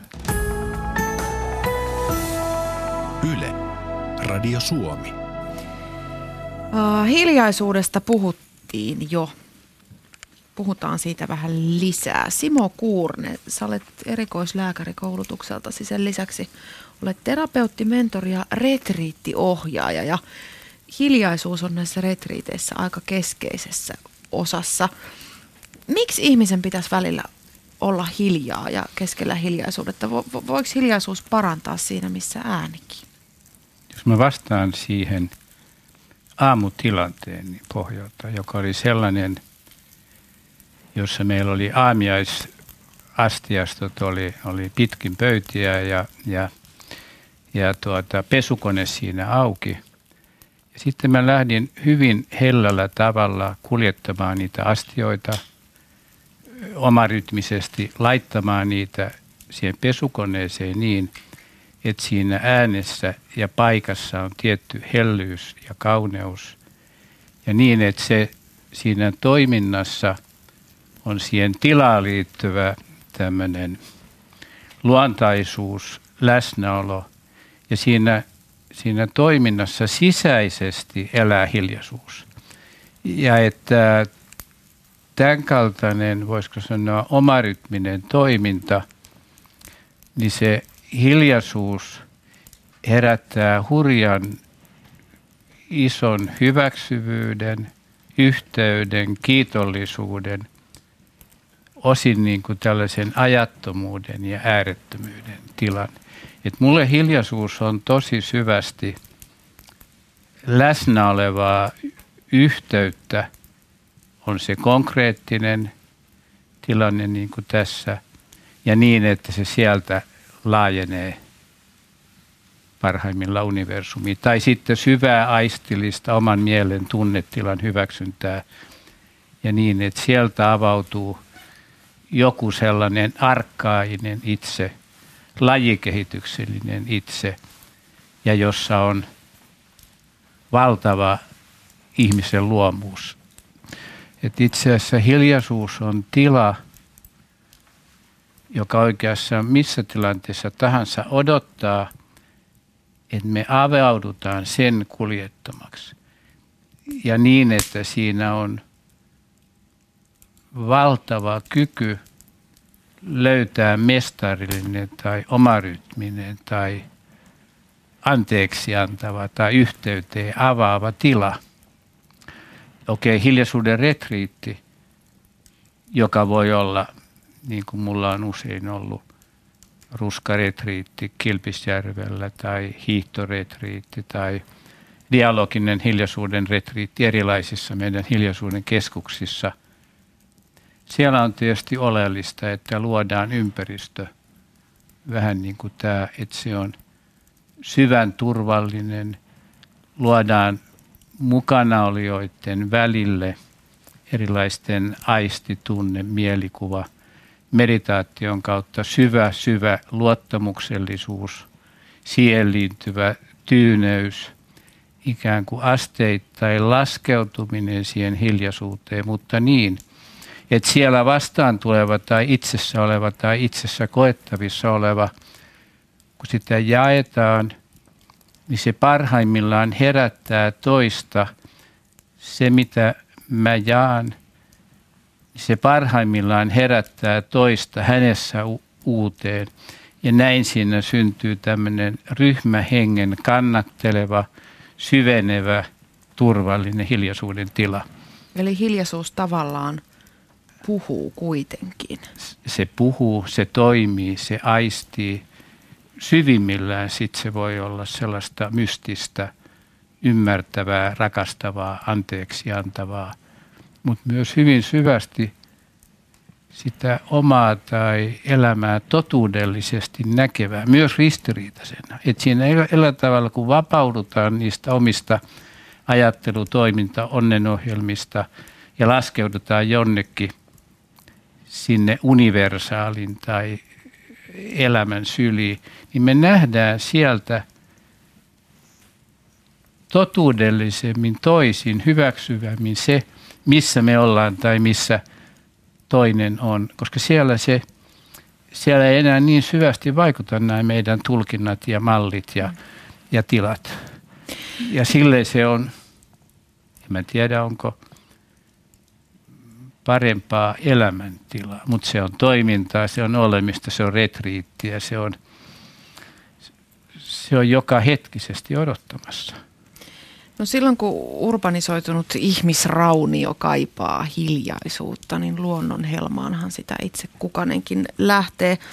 Annu Huotari, sä olet ammatiltasi luontoopas, sä viet ihmisiä luontoon. Ja tuossa aikaisemmin kun puhuttiin, niin sä sanoit, että nykyihmiselle, että kun tänne tulee esimerkiksi joku yritysryhmä, niin ne tulee tälleen, niillä on leukaperät kireinen ja kaikesta näkee, että nyt nimittäin sitten niin kuin suoritetaan.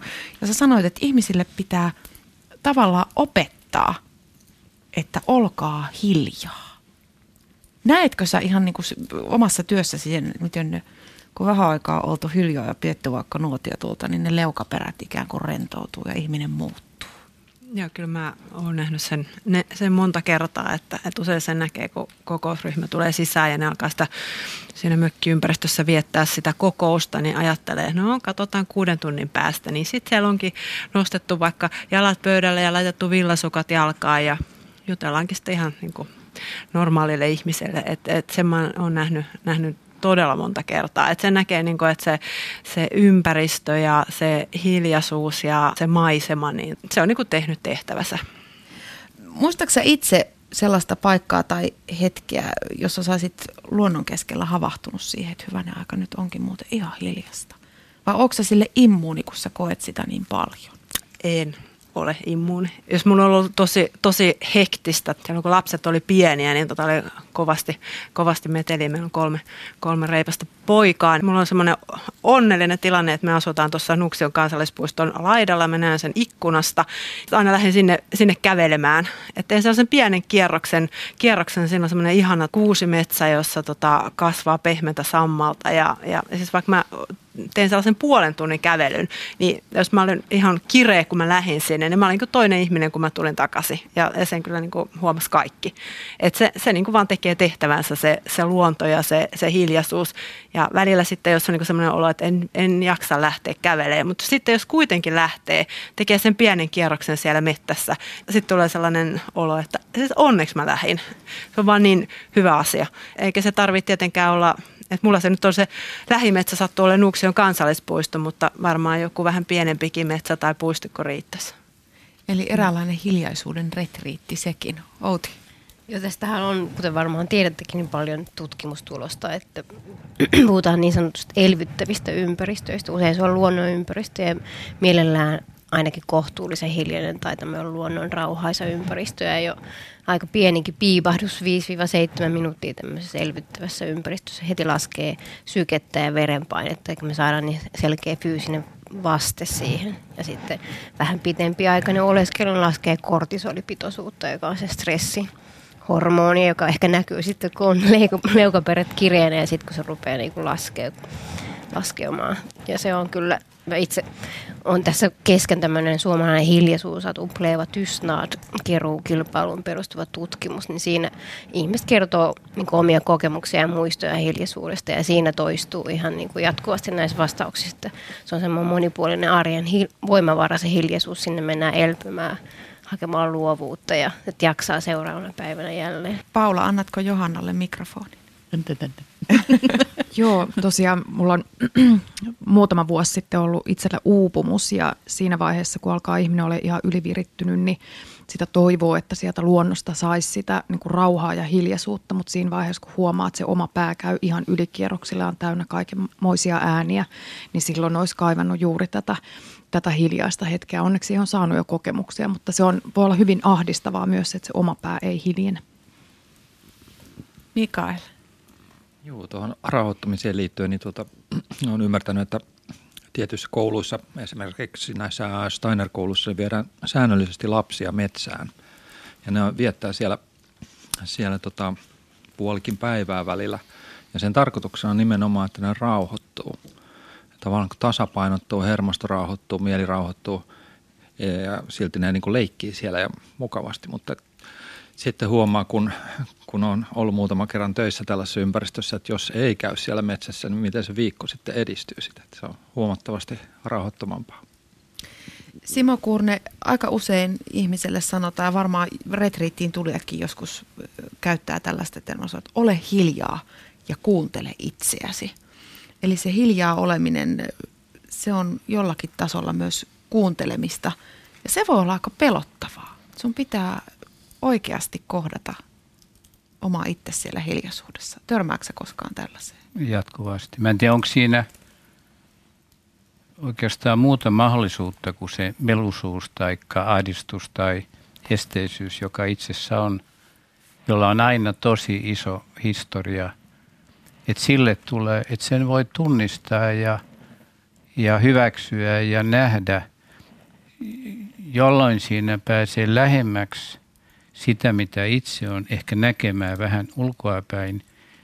Ja sitten jos siinä on toinen – joka voi kuulla sitä, tai metsä, joka ei samalla tavalla vaadi jotain menestymistä kuin ihmisryhmä tai yhteisöt, aktivoi meidän erilaisia onnenohjelmia, niin siinä tulee tila tyyntyä, mutta musta se vaade olla hiljaa on aika rankka, ehkä enemmänkin hyväksyä ja tunnistaa ja jaa, mitä sussa on silloin, silloin sieltä tulee asteittain rentoutta, hiljaisuutta. Ja kun totuudellisesti ilmaisee jotain sellaisena, niin se avaa heti seuraavaa maisemaa ja herättää myös sitä toista ehkä ymmärtämään minua, jota mä en itsekään helposti tee. Et nämä tällaiset vaateet olla sitä tätä tuota, jota me nähdään ja kuullaan paljon, ne ei – usein ne vaan ahdistaa lisää. Et enemmänkin sellainen, että meille tulee turvallinen, hyväksytty, hyväksyvä, vastaanottava tila on se, missä alkaa tapahtua. Varmasti kaikki joskus radiotyötä, radiossa työkseen juontanut ihminen tietää sen, että sekunnit tuntuvat joskus äärimmäisen pitkiltä. Radiossa hiljaisuus ei välttämättä ole hyvä asia. Mutta testataan. Nyt radiossa ollaan hiljaa ja sitten kun Maija on sitä mieltä, että olemme olleet tarpeeksi kauan hiljaa, niin Maija laittaa musiikkia.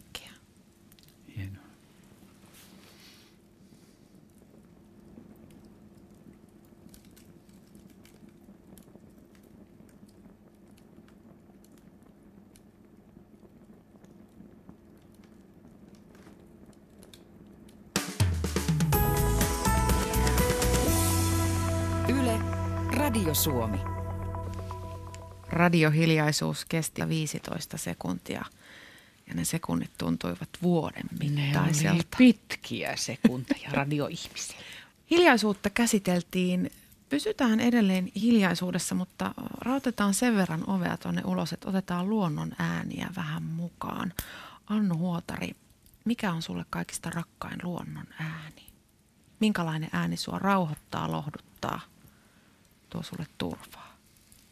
No tietysti tällaiset primitiiviset äänet, niin kun, no sanotaan esimerkiksi, no tietysti tuuli. No nyt tässä kun ollaan nuotio ääressä, toi on tosi rauhoittava ääni, mikä nuotiosta tulee. Mutta sitten jos mietitään niin ihan, ihan luonnon ääniä, niin tota, mulla on tosi tärkeää lintujen äänet. Ää, jos mietitään niin kuin vuoden kulkua ympäri, niin mä aina sitä sitten tuolla meidän, meidän tota, kotipihoilla ja metsissä seuraan, että, tota, että okei, no nyt, nyt joutsenet tulee. Että se on niin kuin ensimmäinen, kun sä kuulet ne joutsenet, että, että okei, ihanaa, että kohta tulee, kohta tulee kevät. Ja siitä sitten lähdet, että okei, oliko toi töyhtöhyyppää, että, että, että nyt se tuli. Että mä, mä jotenkin aina niin onnellinen, mä joka vuosi aina sitten kirjaan niitä ylös ja vertaan, että, että miten ne tuli edellisenä vuonna. Ja se on niin kuin sellaista jotenkin ihanaa kevätseurantaa, että sitten seurataan Peipposeen asti ja, et, ja, ja nyt tuli pääskyset ja sitten kun tulee kesä, niin tietysti alkukesästä kaikki laulaa ja sitten jossain vaiheessa se hiljenee. Ja sitten taas kun miettii niin tätä aikaa, kun tästä mennään sitten tota, No nyt tietysti kuunnellaan ne, ne muut oli nyt pois, että ensin kuunnellaan, että no niin, nyt lähti kurjet ja, ja tuossa menee joutsen, että, että nytköhän ne lähti. Ja sitten kun päästään marraskuuhun, niin sitten on ihan hiljasta aiemmin kun olin toimistotöissä, niin silloin aina ajattelin, että marraskuu, että se on ihan kauhea kuukausi. Nykyään tein niin kuin tuolla meillä mökeillä töitä, saadaan tehdä, saatan tehdä pihatöitä. Se marraskuu, se on ihan niin kuin, se on niin kuin makea, koska silloin on aivan täysin hiljasta. Et usein siellä sitten pihoilla esimerkiksi haravoina, se kuuntele sitä, kun on siis aivan hiljasta. Ja meillä on pari sellaista korppia, jotka elää siinä meidän mökkien läheisyydessä, niin sä kuulet, kun ne lentää yli, sä kuulet niiden sen siipien äänen, kun ne lentää yli. Ja silloin ajattelet, että, että täällä on hiljasta. Ja me ollaan silleen niin keskellä tuolla Nuuksio, että sinne ei kuulu mitkään autojen äänet, sinne ei kuulu mitkään moottoritiet. Se saattaa olla tosi pitkään aivan hiljasta. Ja siihen aikaan vuodesta nyt on silleen muutenkin hiljasta, että ei, ei ole tota, ei ole, ei ole välttämättä mökeilläkään koko aikaa porukkaa meillä eikä, eikä myöskään niin kuin vastarannalla. Se on jotenkin hienoa. Joo, mä tavoitan jotenkin ton korppien siipien äänen, koska se, sen kuulee ihan oikeasti metsässä, kun korppi lähestyy. Se on, se on hieno. Ja sitten jos se korppi vielä sanoo mennessään sillä vaimeasti kurauttaa, niin ai että se kuulostaa hyvältä.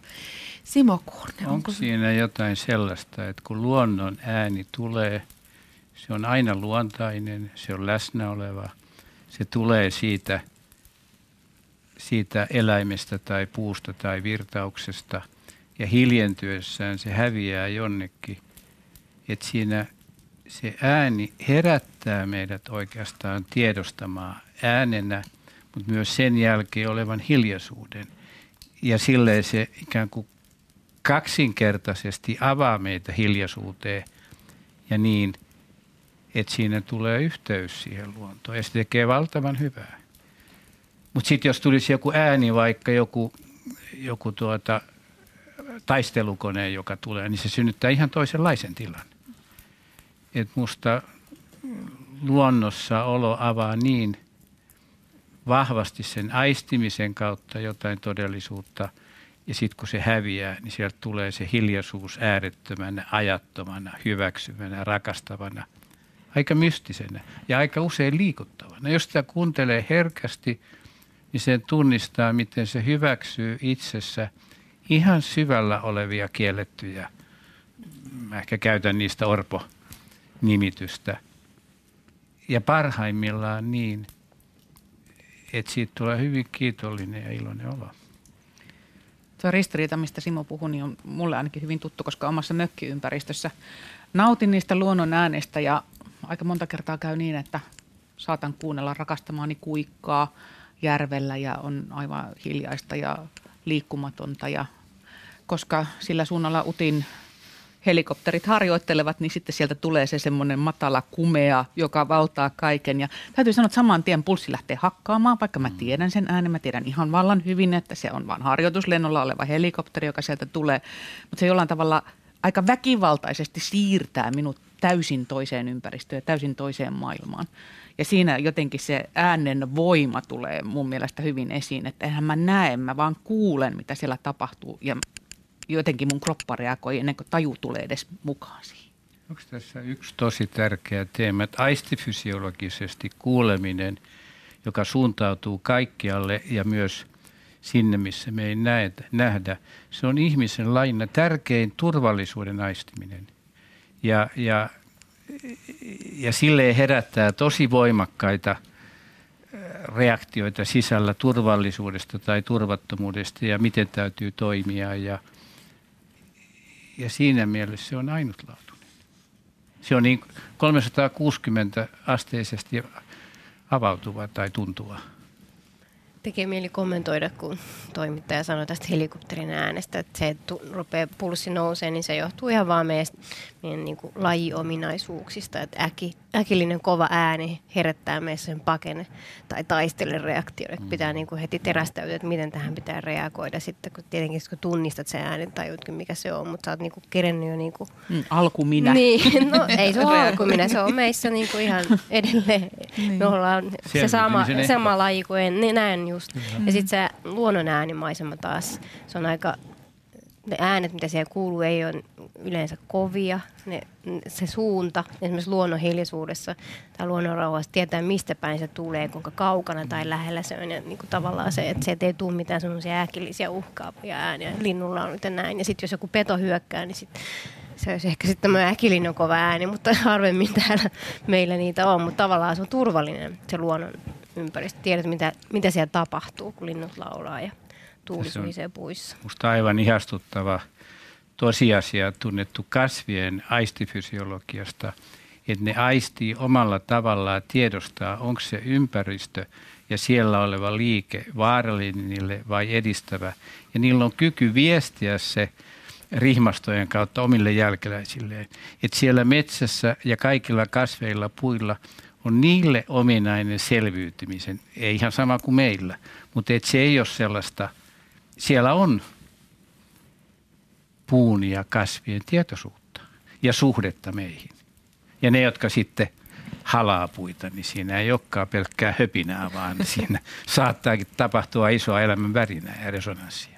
Joo, puiden halaaminen on mitä suurimmassa määrin suositeltavaa. Siitä tulee ihmiselle hyvä olo. Aika usein on kuullut sellaisen kirjallisuudessa käytetty paljon musiikin tekemisessä. Ihmiset käyttää sellaista sanontaa, että hiljaisuus huutaa. Tarkoittaako se teidän mielestä sitä, että kun on hiljaista, niin pienetkin äänet jotenkin korostuu ja ne saa ehkä suuremman voiman kuin mikä niillä oikeasti onkaan? Vai mitä se huutava hiljaisuus Outi Ampuja tarkoittaa? No jotenkin tulee nyt mieleen, että ehkä se sellaiselle, joka tuntee, että hiljaisuus huutaa, niin sit se on ehkä vähän vieras elementti ja sieltä tulee ehkä omat niin kuin, sisällä olevat liialliset, että päässä tapahtuu liian paljon, että on vaikea rauhoittua. Tai ainakaan minä en sano, että hiljaisuus hu- huutaa, mutta kuten tästä taas näkee, niin se hiljaisuuden kokeminen on niin subjektiivista. Mutta ehkä joskus niin, että se herkistää mieltä näkemään sisäistä jännitettä, aistimaan sen tosi herkästi ja velvoittaa menemään kohti ja niin, että siinä on ikään kuin se jännitteen sisältävä huuto sisällä, mutta niin, että se, siinä tulee rohkeus ja voima kohdata sitä. Ja silloin se huuto on jotain sitä, missä lapsi syntyy kohdusta. Se, se on tosi, jolloin se on musta, no en mä puhu ristinnaulitsemisesta, mutta jolloin sen kautta tapahtuu kivun kautta jotain uutta. Ja se on musta toinen tosi tärkeä hiljaisuudessa avautuva aistien herkkyys ja välttämättömyys mennä eteenpäin.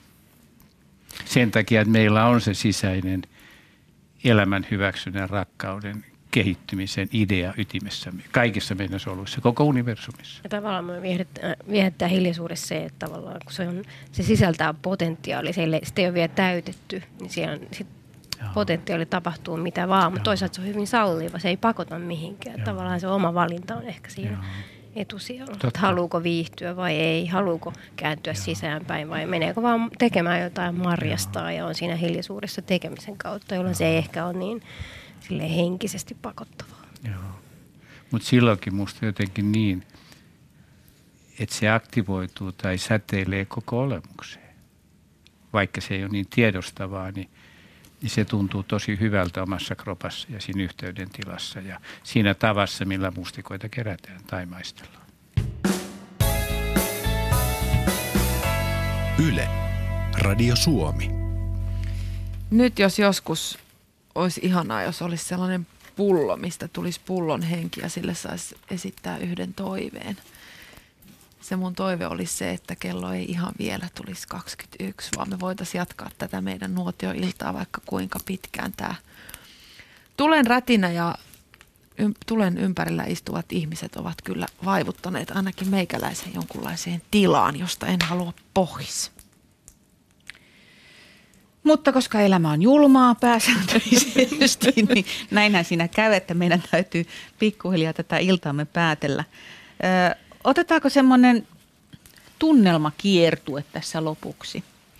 Mä voin sanoa, aloittaa ihan omakohtaisesta kokemuksesta, että mä oikeastaan hämmästyneen äskettäin tajusin, että mä oon istunut tässä aika rauhakseen.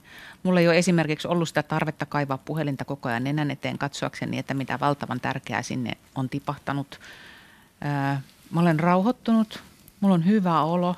Nämä ihmiset tässä ympärillä on mulle melko vieraita, mutta siitä huolimatta mulla on teidän kanssa hyvä olo. Se kertoo varmaan jotenkin tämän illan hengestä. Ää, Simo, minkälainen fiilis tästä illasta? Se on ihanaa, kun jokainen tuo tänne oman persoonallisen puunsa lisäämään tätä lämpöä ja niin, että tulee – hurjan, se melkein sellainen niin kuin universaali lämmöntila.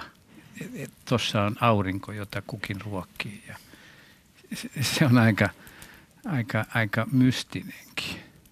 Ja sitten tuolla on toi pimeä, valtava, väkevä nuuksio ympärillä ja maailmankaikkeus. Ja tässä näin hetkessä elää. Tämä on kyllä ikimuistoinen. Hän oli siis vaan. Simo Kuurne. Bianca Hösli.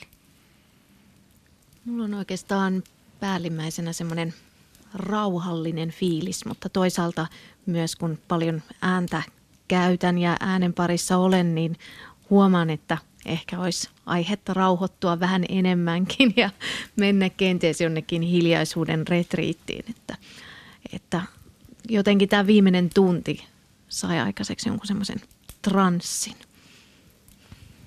Pasi Ruohonen. Tota, kuten sanoit, niin tota, vaikka ei hirveästi ole tuttuja ympärillä, niin tässä on kauhean levollinen fiilis kaiken puolin. Ää, te voisitte pitää näitä useammin. tota, ja mä luulen, että tekisi jokaiselle ihmiselle hyvää käydä maalla ja metsässä ja kuunnella omia ajatuksia, vaikka ne huutaisikin sisältä. Muuten niin kuin, ainakin henkilökohtaisesti on sitä mieltä, että kun vanhemmaksi tulee, niin ehkä se auttaa ihmistä vielä enemmän hiljentymään ja kuuntelemaan itseään ehkä. Outi Ampuja. Tulee mieleen, että tässä ärsykekylläisessä maailmassa meiltä vaaditaan psyykkisesti aika paljon, mitä reagoida asioihin ja tehdään monet aika vaativaa työtä tai muuten ollaan stressaantuneita, niin jotenkin ajattelen, että hiljaisuus on semmoinen viihdyttämisen antiteesi. Siellä ei ole sitä ärsyketulvaa, niin me ehkä täytyykin viihtyä itsemme kanssa. Et siinä on sen haaste, mutta myös potentiaali. Annu Huotari, sä istut tulilla aika paljon. Minkälainen ilta tämä on sulle ollut? Hyvin kotosa ilta täällä tulien ääressä istuskellessa ja tämä on tosi tärkeä aihe, tämä hiljaisuus. Tämä, tämä olisi oikeastaan, niin kuin, me suomalaiset ollaan niin kauhean vaatimattomia, mutta tämä voisi olla meillä vaikka semmoinen vientituote. Johanna Hytti. Tämä on ollut mun mielestä todella niin kuin ihanalla tavalla semmoinen todella erityinen ilta. Vaikka tieskin silloin, kun astui tänne kotaan ja tässä tuli palo, niin tämä heti vei johonkin muualle. Mutta tämä on, tässä on ollut jotain semmoista spesiaalia, mitä voi viedä mukanaan. Ja itselle kanssa tämä hiljaisuus on ollut aika pitkään semmoinen teema, mitä on käsitellyt ja varsinkin just se oman pään. Ja itse tekee aika paljon tämän läsnäolon kanssa hommia, että pääsisi semmoiseen tilaan, ettei menneisyys eikä tulevaisuus siellä puhuisi, vaan pystyisi olemaan tässä hetkessä. Ja täällä on saanut vähän siitä kiinni. Mikael Schirmer. Joo, mullekin on jäänyt, jäänyt tästä illasta sellainen hyvin rauhallinen ja levollinen olo. Ja jollain tavalla myös sellainen niin sisäisesti tyytyväinen olo, että vähän niin kuin oltaisiin tällaisessa suuressa veli-sisarpiirissä. Olen kiitollinen, että on saanut olla tässä. Sanna Pirkkalainen. Joo, no mä sanoin, tiivistinkin sen jo tuohon, että en soisi kellon kirmaavan tuollaista vauhtia, kun se nyt kirmaa olisi tässä voinut pidempäänkin istua.